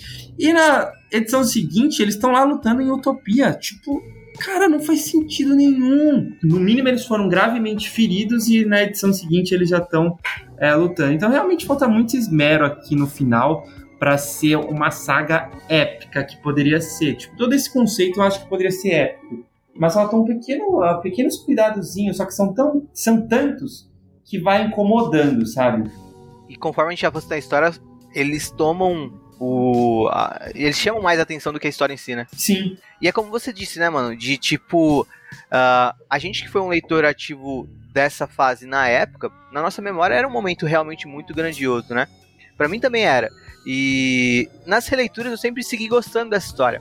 mas toda vez que eu releio, eu vou percebendo mais defeitos e uh, o que eu mais gosto é realmente de lembrar como eu me senti quando eu li pela primeira vez, vendo o plano do Ciclope se desenrolar, né? Eu acho que essa é a força maior da história também, o plano do Ciclope se desenrolando e no final ele dando um checkmate no Norman Osborn, né? Principalmente no final dessa edição, ele dando um checkmate no Norman Osborn. A gente ainda vai ver um confronto entre as duas equipes no, no na Ilha de Utopia, Uh, mas aqui ele já meio que ganhou, né? O Norman vai lá só porque ele acha que pode ainda ganhar na força bruta. E é o que a gente vai ver na próxima edição. Uh, o confronto, o embate na, na, luta deles, né? Mas realmente, tipo, o, o próprio Mímico, o, o, Namor, que é forte pra caramba, estoura a cabeça dele na parede, tá ligado? Até quebra a parede. Não faz sentido ele estar tá ali em pé, pronto pra combater os X-Men de novo, tá ligado? Sei lá, todos eles vão pra Ilha de Utopia normal, tipo, pra, pra lutar contra os X-Men. É, é legal, tipo, é que nem a gente falou, acho que o ponto alto da saga é o plano do Ciclope e a derrota do Osborn, né? Ele realmente foi derrotado, até porque ele queria controlar os X-Men, ele queria poder. Era a única equipe que ele ainda não tinha total controle sobre, né? E ele perdeu a jurisdição sobre todos os mutantes. Então ele tá puto da vida, assim, tá puto. Ele vai lá com um ato de desespero atacar Utopia, só que dessa vez ele leva o Sentinela, né? É. E aí, e aí, sim ele vai com os Vingadores Sombrios, porque ele não tem mais X-Men Sombrios, né? Só dois ou três membros que sobraram ali. Porque o, a maioria dos membros uh, foi junto com a Emma Frost, né? Ela percebeu que o Manta e a Daga estavam ali uh, sem querer estar, né? O Namor já estava trabalhando para ela. Então vão os quatro pro lado dos X-Men. E aí eles chegam lá, na Ilha de Utopia, é, só que a, o, o Ciclope já estava preparado para eles também. Eles já estão com todos os X-Men ali, tipo, para lutar agora. Agora vai é realmente. importante, eles estão com a imprensa, né, também, porque Isso. o Ciclope sabe que o Norman não pode fazer algo que vire a, o, o, público contra ele, né? Então ele não pode fazer algo muito vilanesco, digamos assim. Exato. Então, assim, o que ele ia tentar fazer o Norman Osborn é bater nos X-Men e prendê-los. E aí os X-Men estão totalmente preparados para eles. Aí é interessante ver, tipo, aí é uma, a, a, última edição é uma grande porradaria, né? O Ciclope tem duas, só tem dois grandes problemas, que é o Ares e o Sentinela. O, o Sentinela, o Namor vai lutar contra ele. O Namor ele é super forte, né? Mas, claro, é o Sentinela que a gente está falando, como a gente explicou lá no começo. E aí ele consegue pelo menos segurar o Sentinela até a Emma Frost e o Xavier é, resgatarem a consciência dele de dentro do, do, do, vácuo, né? O Ares, aí a gente descobre qual era o plano do Ciclope com a Dani Monstar. Lembrando, ela já foi uma Valkyria durante o, os Novos Mutantes originais, né? Ela resgata isso com a Hela, e aí ela derrota o Ares. E aí os outros Vingadores, tipo, não são páreos pro, a quantidade de X-Men que tá ali. É o, o Mercenário toma um cacete do Arcanjo, o Mímico toma um cacete de toda a galera ali do, dos novos X-Men, né? Da, da galera mais nova. O Norman Osborn. O único X-Men que apanha é o Ciclope, que apanha do Norman Osborn, mas ele apanha feliz, tipo, porque ele mostra que uh, eles estão sendo arregaçados. E aí o Norman Osborn tem que recuar, porque a única forma deles fazerem alguma coisa é eles começarem a ganhar alguma coisa, eles começarem a matar os mutantes. E mesmo que eles tentassem matar, eles não iam conseguir matar todos. Então, tipo, perderam a luta. E aí no final o Norman Osborn ele meio que se dá como o ganhador da questão. Ele fala que na verdade ele, ele tirou a ameaça mutante dos Estados Unidos, né? É, pra, da, da parte dos Vingadores Sombrios e do Norman Osborn, tudo é questão da aparência, né, de manter as aparências, né? E de vender um discurso, de vender uma mentira, né? Então isso é bem interessante como segue sendo trabalhado até o final. Uh, é um ponto positivo para mim. Mas o esse final já realmente, tipo, não, é um embate que você já sabe que os Vingadores Sombrios não, vai, não vão ganhar, sabe? Então uh, perde também a emoção da coisa, sabe? Porque isso desde a primeira vez que eu li, eu já imaginei. Já pensei, ah, ok, essa briga tá perdida, eles não vão ganhar. Agora os X-Men estão, além de juntos, eles estão preparados e eles estão só esperando. Então uh, é uma briga meio que garantida. Então eu não acho que é tão impactante essa batalha final quanto poderia ser. Mas tem seus momentos legais, né? É, não é também. É, a, a, a, ação em si é legal. Tipo, mas é que nem você falou. Não, não daria pra, pra, pra eles ganharem. Eu, eu não gosto de como o Ciclope aparece aqui, porque aí, de novo, a gente vê que o Fraction não conhece tão bem os personagens dos X-Men, porque uh, o, o Ciclope nessa cena de batalha parece que ele é indefeso, sabe? Parece ah. que tipo, ele é um grande líder, estrategista, só que no, na, é, na hora de lutar Uh, ele é um bosta. E, tipo, não é assim, tá ligado? O Ciclope não ia apanhar do Norman Osborn com. Ou mesmo que fosse o Tony Stark, ele não ia apanhar de um, de um cara numa armadura de ferro com essa facilidade toda. O Ciclope. Não, o maluco. O maluco. O, o que o Ciclope consegue fazer com aquelas rajadas ópticas lá poderia desintegrar ele se ele quisesse. É, sabe? cara, tipo. tipo... E realmente é, isso incomoda demais, né? Porque é. parece que ele não reage.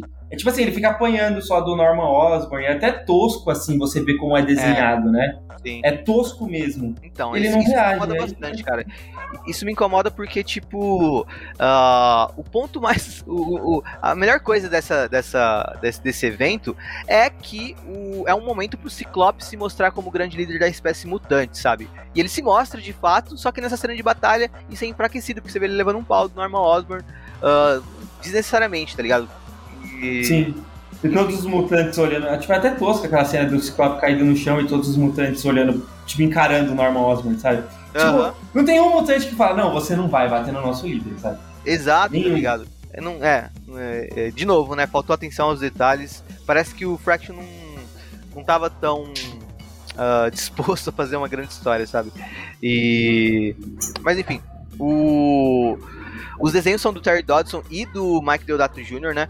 É, eu tenho uma lembrança do Deodato como um artista que eu gostava, é, porque apesar do estilo dele não ser aquele ultra realismo, né, não ser um estilo que eu goste, uh, eu gostava de como ele caracterizava os personagens. Ele, inclusive, eu acabei de citar na brincadeira que ele coloca o uh, Norman Osborn como o Tommy Lee Jones, por exemplo. Ele, ele costuma colocar uhum. rostos conhecidos para personagens da Marvel. Isso é até um pouco.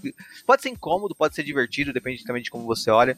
Uh, mas geralmente eu, eu, eu, tenho uma lembrança positiva da arte do Mike Deodato, sabe? E fazia tempo que eu não via uma história desenhada por ele.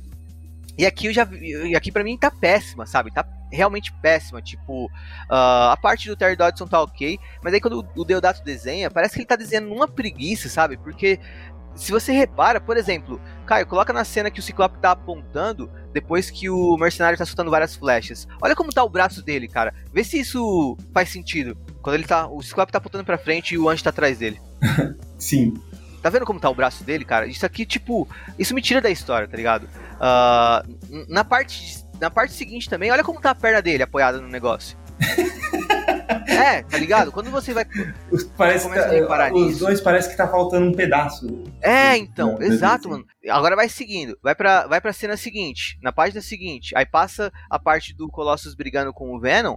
E olha a X-23 atacando o Daken. Olha como tá o corpo da X-23. Que bizarro. Exato, realmente. Mano, isso aí não faz sentido nenhum, tá ligado? Uh, Tipo, se você tira o Dakin da cena e, tenta, e tem que desenhar o resto da, do corpo da X-23, vai ficar pior que os desenhos mais bizarros. Que aquele Capitão América bizarro do. Do. Como é, mano? É, do Rob Liefeld, tá ligado? Ou no mesmo nível, porque, tipo, não encaixa a parte de cima do corpo com a parte de baixo, tá ligado? É bizarríssimo. Uh, olha a bunda do Dakin. Isso é uma bunda humana? Não é. tá ligado? E aí vai avançando, você vai ver mais. Na página seguinte, olha a pose do, do Gavião Arqueiro Mercenário, tá ligado? De bumbum arrebitado, uma pose que, tipo, não encaixa. Tenta reproduzir essa pose você como um ser humano no mundo real, tá ligado? Não dá pra você fazer essa pose que tá fazendo. É, tá tudo muito mal desenhado, tá ligado? Então vai perdendo a força e você vai saindo da história porque você vai vendo essas coisas. Aí na cena seguinte, um dos poucos momentos que o Ciclope atinge o Norman Osborn com, é, com a rádio da óptica dele, Olha a posição do Norman Osborn no ar também, tá ligado? Todo tipo, mano, forçado demais. Tipo, você vai seguindo, você vai vendo mais coisas bizarras assim, tá ligado? Fora a questão também de, tipo, olha a Dani Moonstar na, na cena seguinte. Uh, a Graciane Barbosa é um palito de dente perto dela aqui, tá ligado? Uh, tipo, os seis da Dani Moonstar são maiores que a cabeça dela, tá ligado? Tipo, que que tá olha, olha a perna direita da Dani Moonstar. Que bagulho bizarro, mano. Tá, ela tá, ela tá com o pezinho levantado. Mano. Fazendo pose de fotografia. é tudo muito bizarro, tá ligado? Quanto mais você repara, mais vai te dando desgosto, tá ligado? Uh, as, as, uh, principalmente as mulheres, as cinturas delas são algo surreais, tá ligado? Uh, tipo, inimagináveis. Tipo, a cintura é, sei lá, é, tem 10 centímetros de diâmetro e o resto do corpo é o Hulk, tá ligado? Tipo, Sim. a cintura é o, é o Homem-Aranha do Steve Ditko, o resto do corpo é, é, é, o Hulk, tá ligado? Porra, velho. Depois, mais pra frente, tem uma, uma cena também que o Daken tá, enfim, é, tá enfiando as garras na X-23 o corpo da X-23 vira um S, mano. Que corpo humano que consegue virar um S? Ele vira literalmente um S. Olha lá, mano. Tipo, o que, que, que tá acontecendo com o corpo dela? Todo mundo virou o Homem Elástico? Porra, eu fico, eu, eu fico muito puto com a, com a arte do Deodato nessa, nessa revista. Eu não lembro se toda a arte dele era assim, uh, mas aqui tá, tá, tipo, simplesmente péssimo. Me tira demais da história. Porra, foi foda essa daqui. Uh, mas... Cara, eu tinha gostado da cena de ação, porque geralmente cena de ação eu passo muito rápido, né? Eu, eu sempre passo rápido. Porque é ação, você vai só, tipo, uhum. ganhar quem tá lutando contra quem, quem tá ganhando a luta, sabe? Mano, depois do primeiro que você repara, não dá mais pra parar de reparar. Nessas parabéns, cara. Você estragou, tipo, a, a parte que eu tinha gostado da história. Mas é, cara, as cenas de ações, tipo, eu, eu não consigo nem prestar atenção nela porque eu tô reparando nessas coisas bizarríssimas que estão acontecendo com o corpo dos personagens, tá ligado? E, mas enfim, para mim o, o ponto positivo, além do, do plano do Ciclope é um discurso de que uh, que teve em algumas edições anteriores que o Ciclope fala o jeito da gente vencer eles é o seguinte olha para eles lutando. Eles lutam de maneira individual. Cada um ataca do seu jeito a seu modo a seu tempo. Eles não lutam como uma equipe.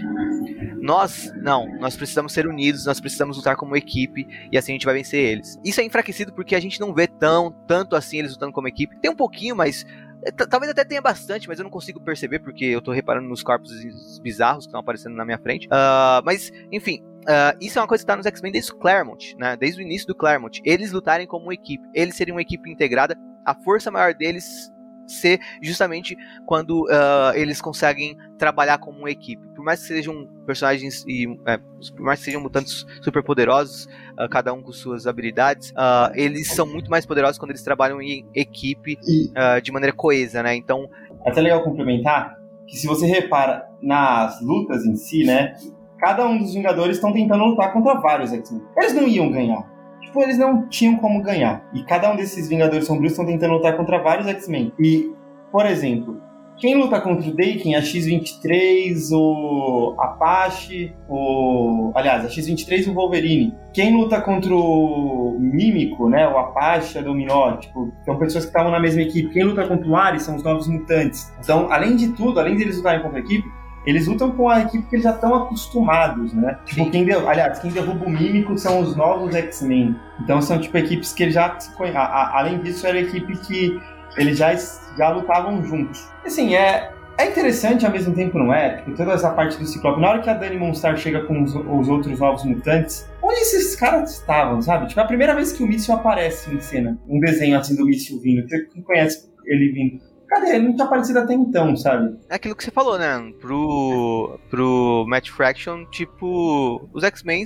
são um bando aleatório que ele mal conhece ele pode falar ah, coloca esse, coloca aquele, não importa por quê. É, e assim, aí o Ciclope tá de ponta cabeça tomando um cacete do Osborn, tipo, e sorrindo, sabe? Ah, tô vendo a Dani Monstar chegando. É, a gente acompanhando a saga dos anos 2000, a gente tá sempre naquilo de, tipo, vamos ver se na releitura é tão bom quanto a gente gostava, porque a gente falou desde o começo, a gente adora essa fase, né, mano? E Complexo de Messias a gente fez a releitura e continuou se sustentando bem pra caramba. A, a parte da X-Force que a gente fez no último episódio, inclusive melhorou na releitura, né, pra você. Guerra Messiânica a gente gostou. Enfim, e aqui é primeiro, o primeiro evento assim que tem mais uma lembrança positiva que agora virou uh, uma percepção bem negativa na releitura, né? É, foi a primeira que isso aconteceu, né? Até então ainda não tinha acontecido. É, uh... Realmente, Utopia não. Ele começa muito bem, a primeira, a primeira edição é muito boa e o resto é só ladeira abaixo. Gradualmente, né? Vai ficando pior conforme a gente avança. O... Uma coisa também interessante de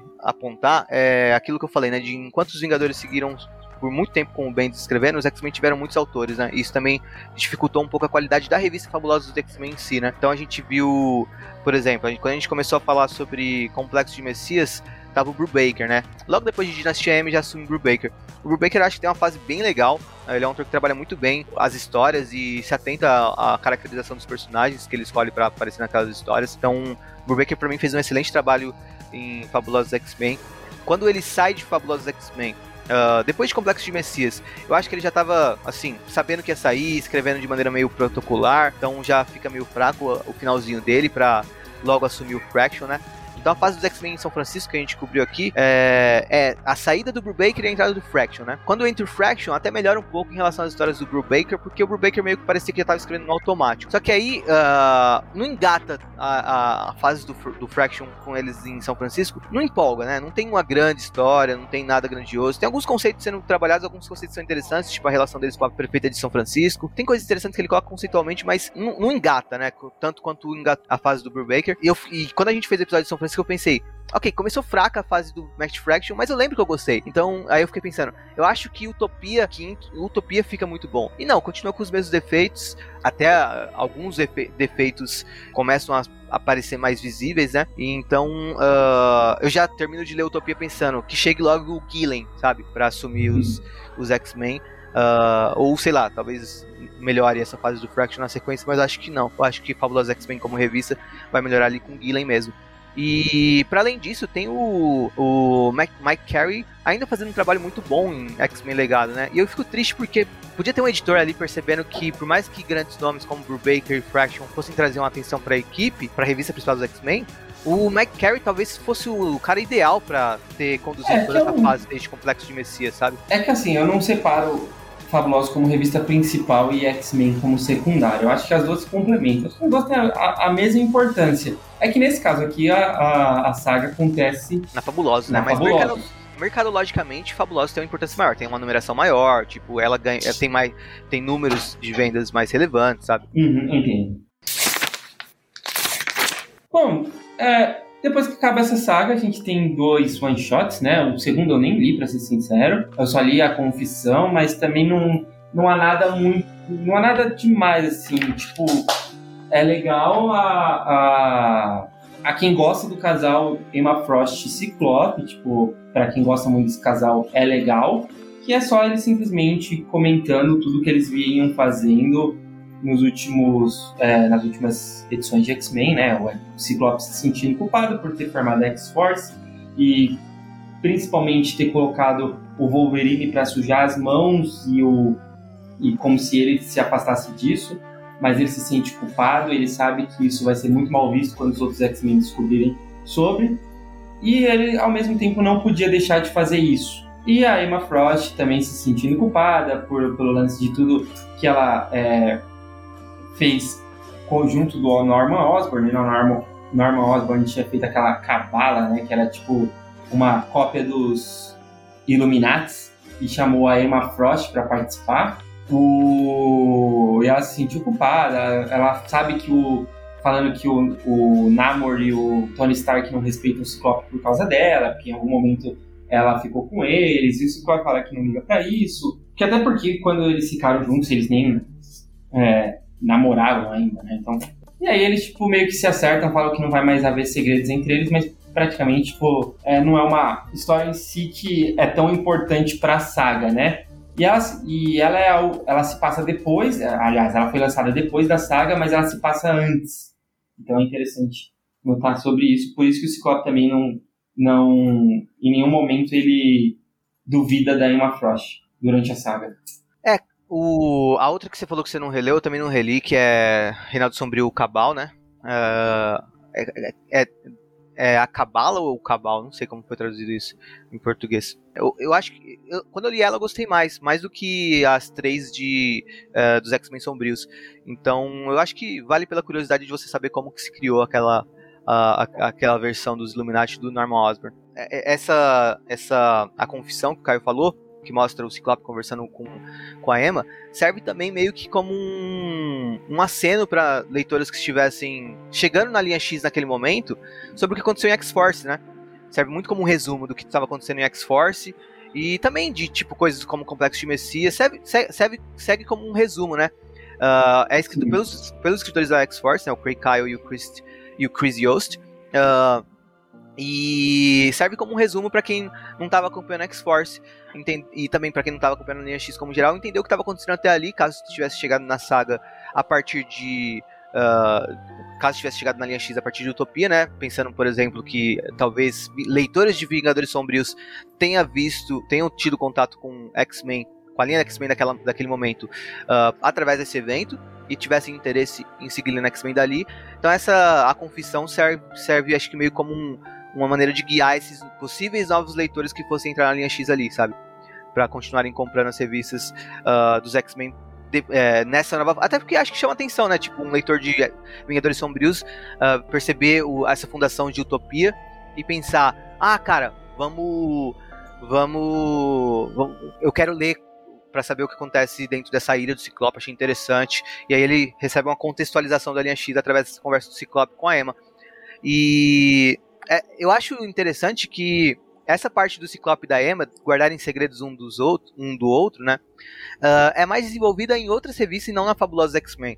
Tanto que não é nem escrita pelo Matt Fraction, né? Como eu disse, é pelo Chris Kyle e Chris Yost.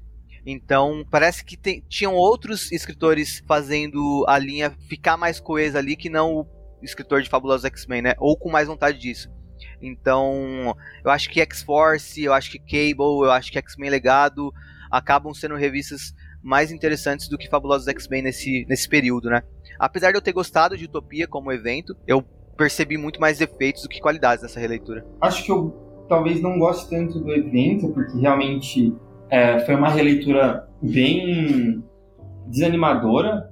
Eu realmente gostava, tinha uma lembrança boa da saga e não não tá tão boa assim, tipo, nessa, nessa releitura. E tô com medo agora de Segundo Advento, porque é uma das sagas que eu mais gosto da Marvel, assim, tipo, quando eu era criança eu li, principalmente por causa da ação, tinha muita cena de ação, achava muito foda. Acho que não vai ser nesse nível de decepção, tenho quase certeza que não, até porque Complexo de Messias é, na releitura foi até mais foda do que eu lembrava. E é isso, cara. Acho que podemos ficar por aqui. Nesse seu desânimo? Cadê o astral lá em é. cima? acho que acho que não, não vai rolar. Tô lembrando do, do Ciclope apanhando do Osborne, tipo, e sorrindo. Vale a pena comentar, comentar que na edição seguinte uh, já começa meio que Fabulosa X-Men com um selo de um arco chamado Nação X, né? Então uh, a questão de utopia também vai ser mais aprofundada na revista dos Fabulosos X-Men na sequência, né? E é, até o conceito utopia fica legal, realmente. Tipo, ah, obrigado, você me animou de novo. é, porque uh, a gente empolga mesmo com a possibilidade dessa nação mutante, realmente acho que nesse arco seguinte, né? Porque aqui até então é o asteroide M servindo de abrigo, mas isso vai ser mais aprofundado nas edições seguintes. Inclusive vai ter a cena do Magneto chegando uh, até os uh, até a Utopia na edição 516 já, né? Que o Fernando, o Fernando Henrique comentou com a gente no, no episódio que ele gravou com a gente que ele detesta essa cena do Magneto se ajoelhando pro Ciclope.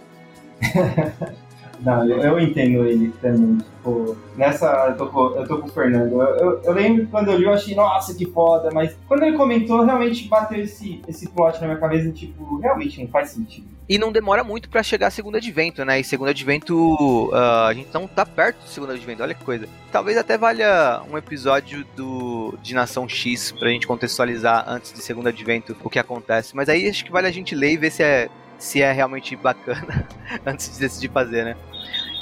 O foda Sim. é que começa a ter bastante de novo, né? arte do Greg Land nas edições seguintes. e aí desanima também nesse, nesse aspecto. alegria do nosso amigo Felipe. Cara, X-Men é um negócio que visualmente precisa impactar também, né?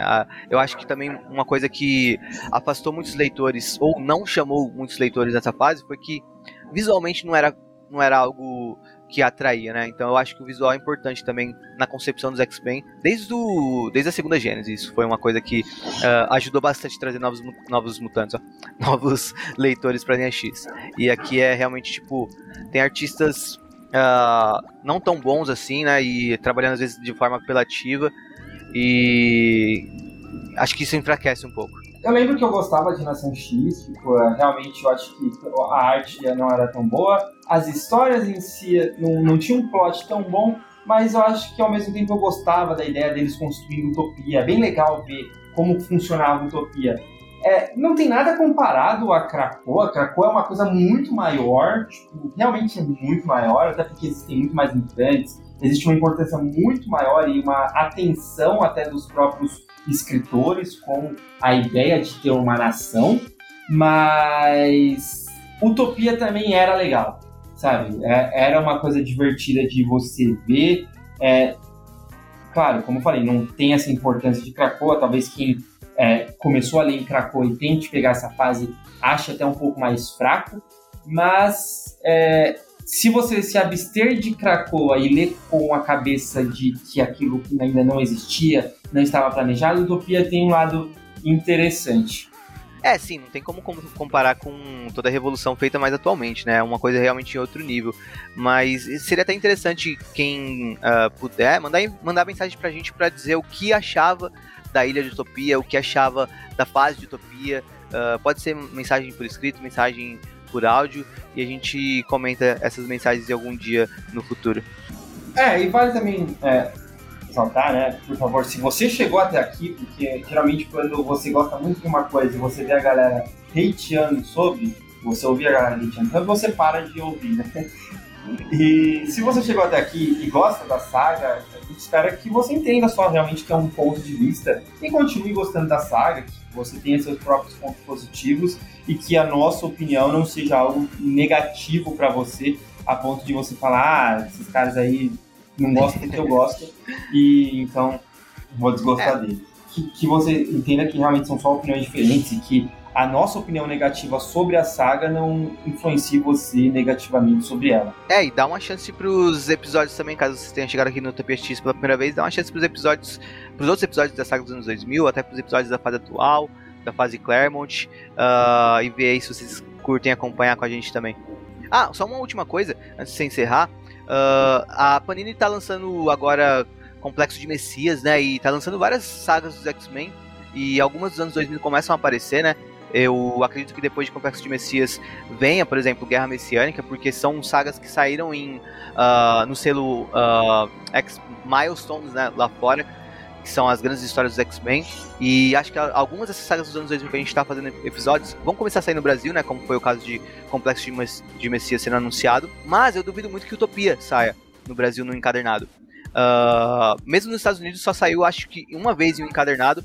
É uma saga difícil de, de encadernar porque não é muito longa e tem muita coisa aleatória, tipo, é difícil organizar um, um, um, encadernado. O encadernado que tem nos Estados Unidos é bem mal organizado.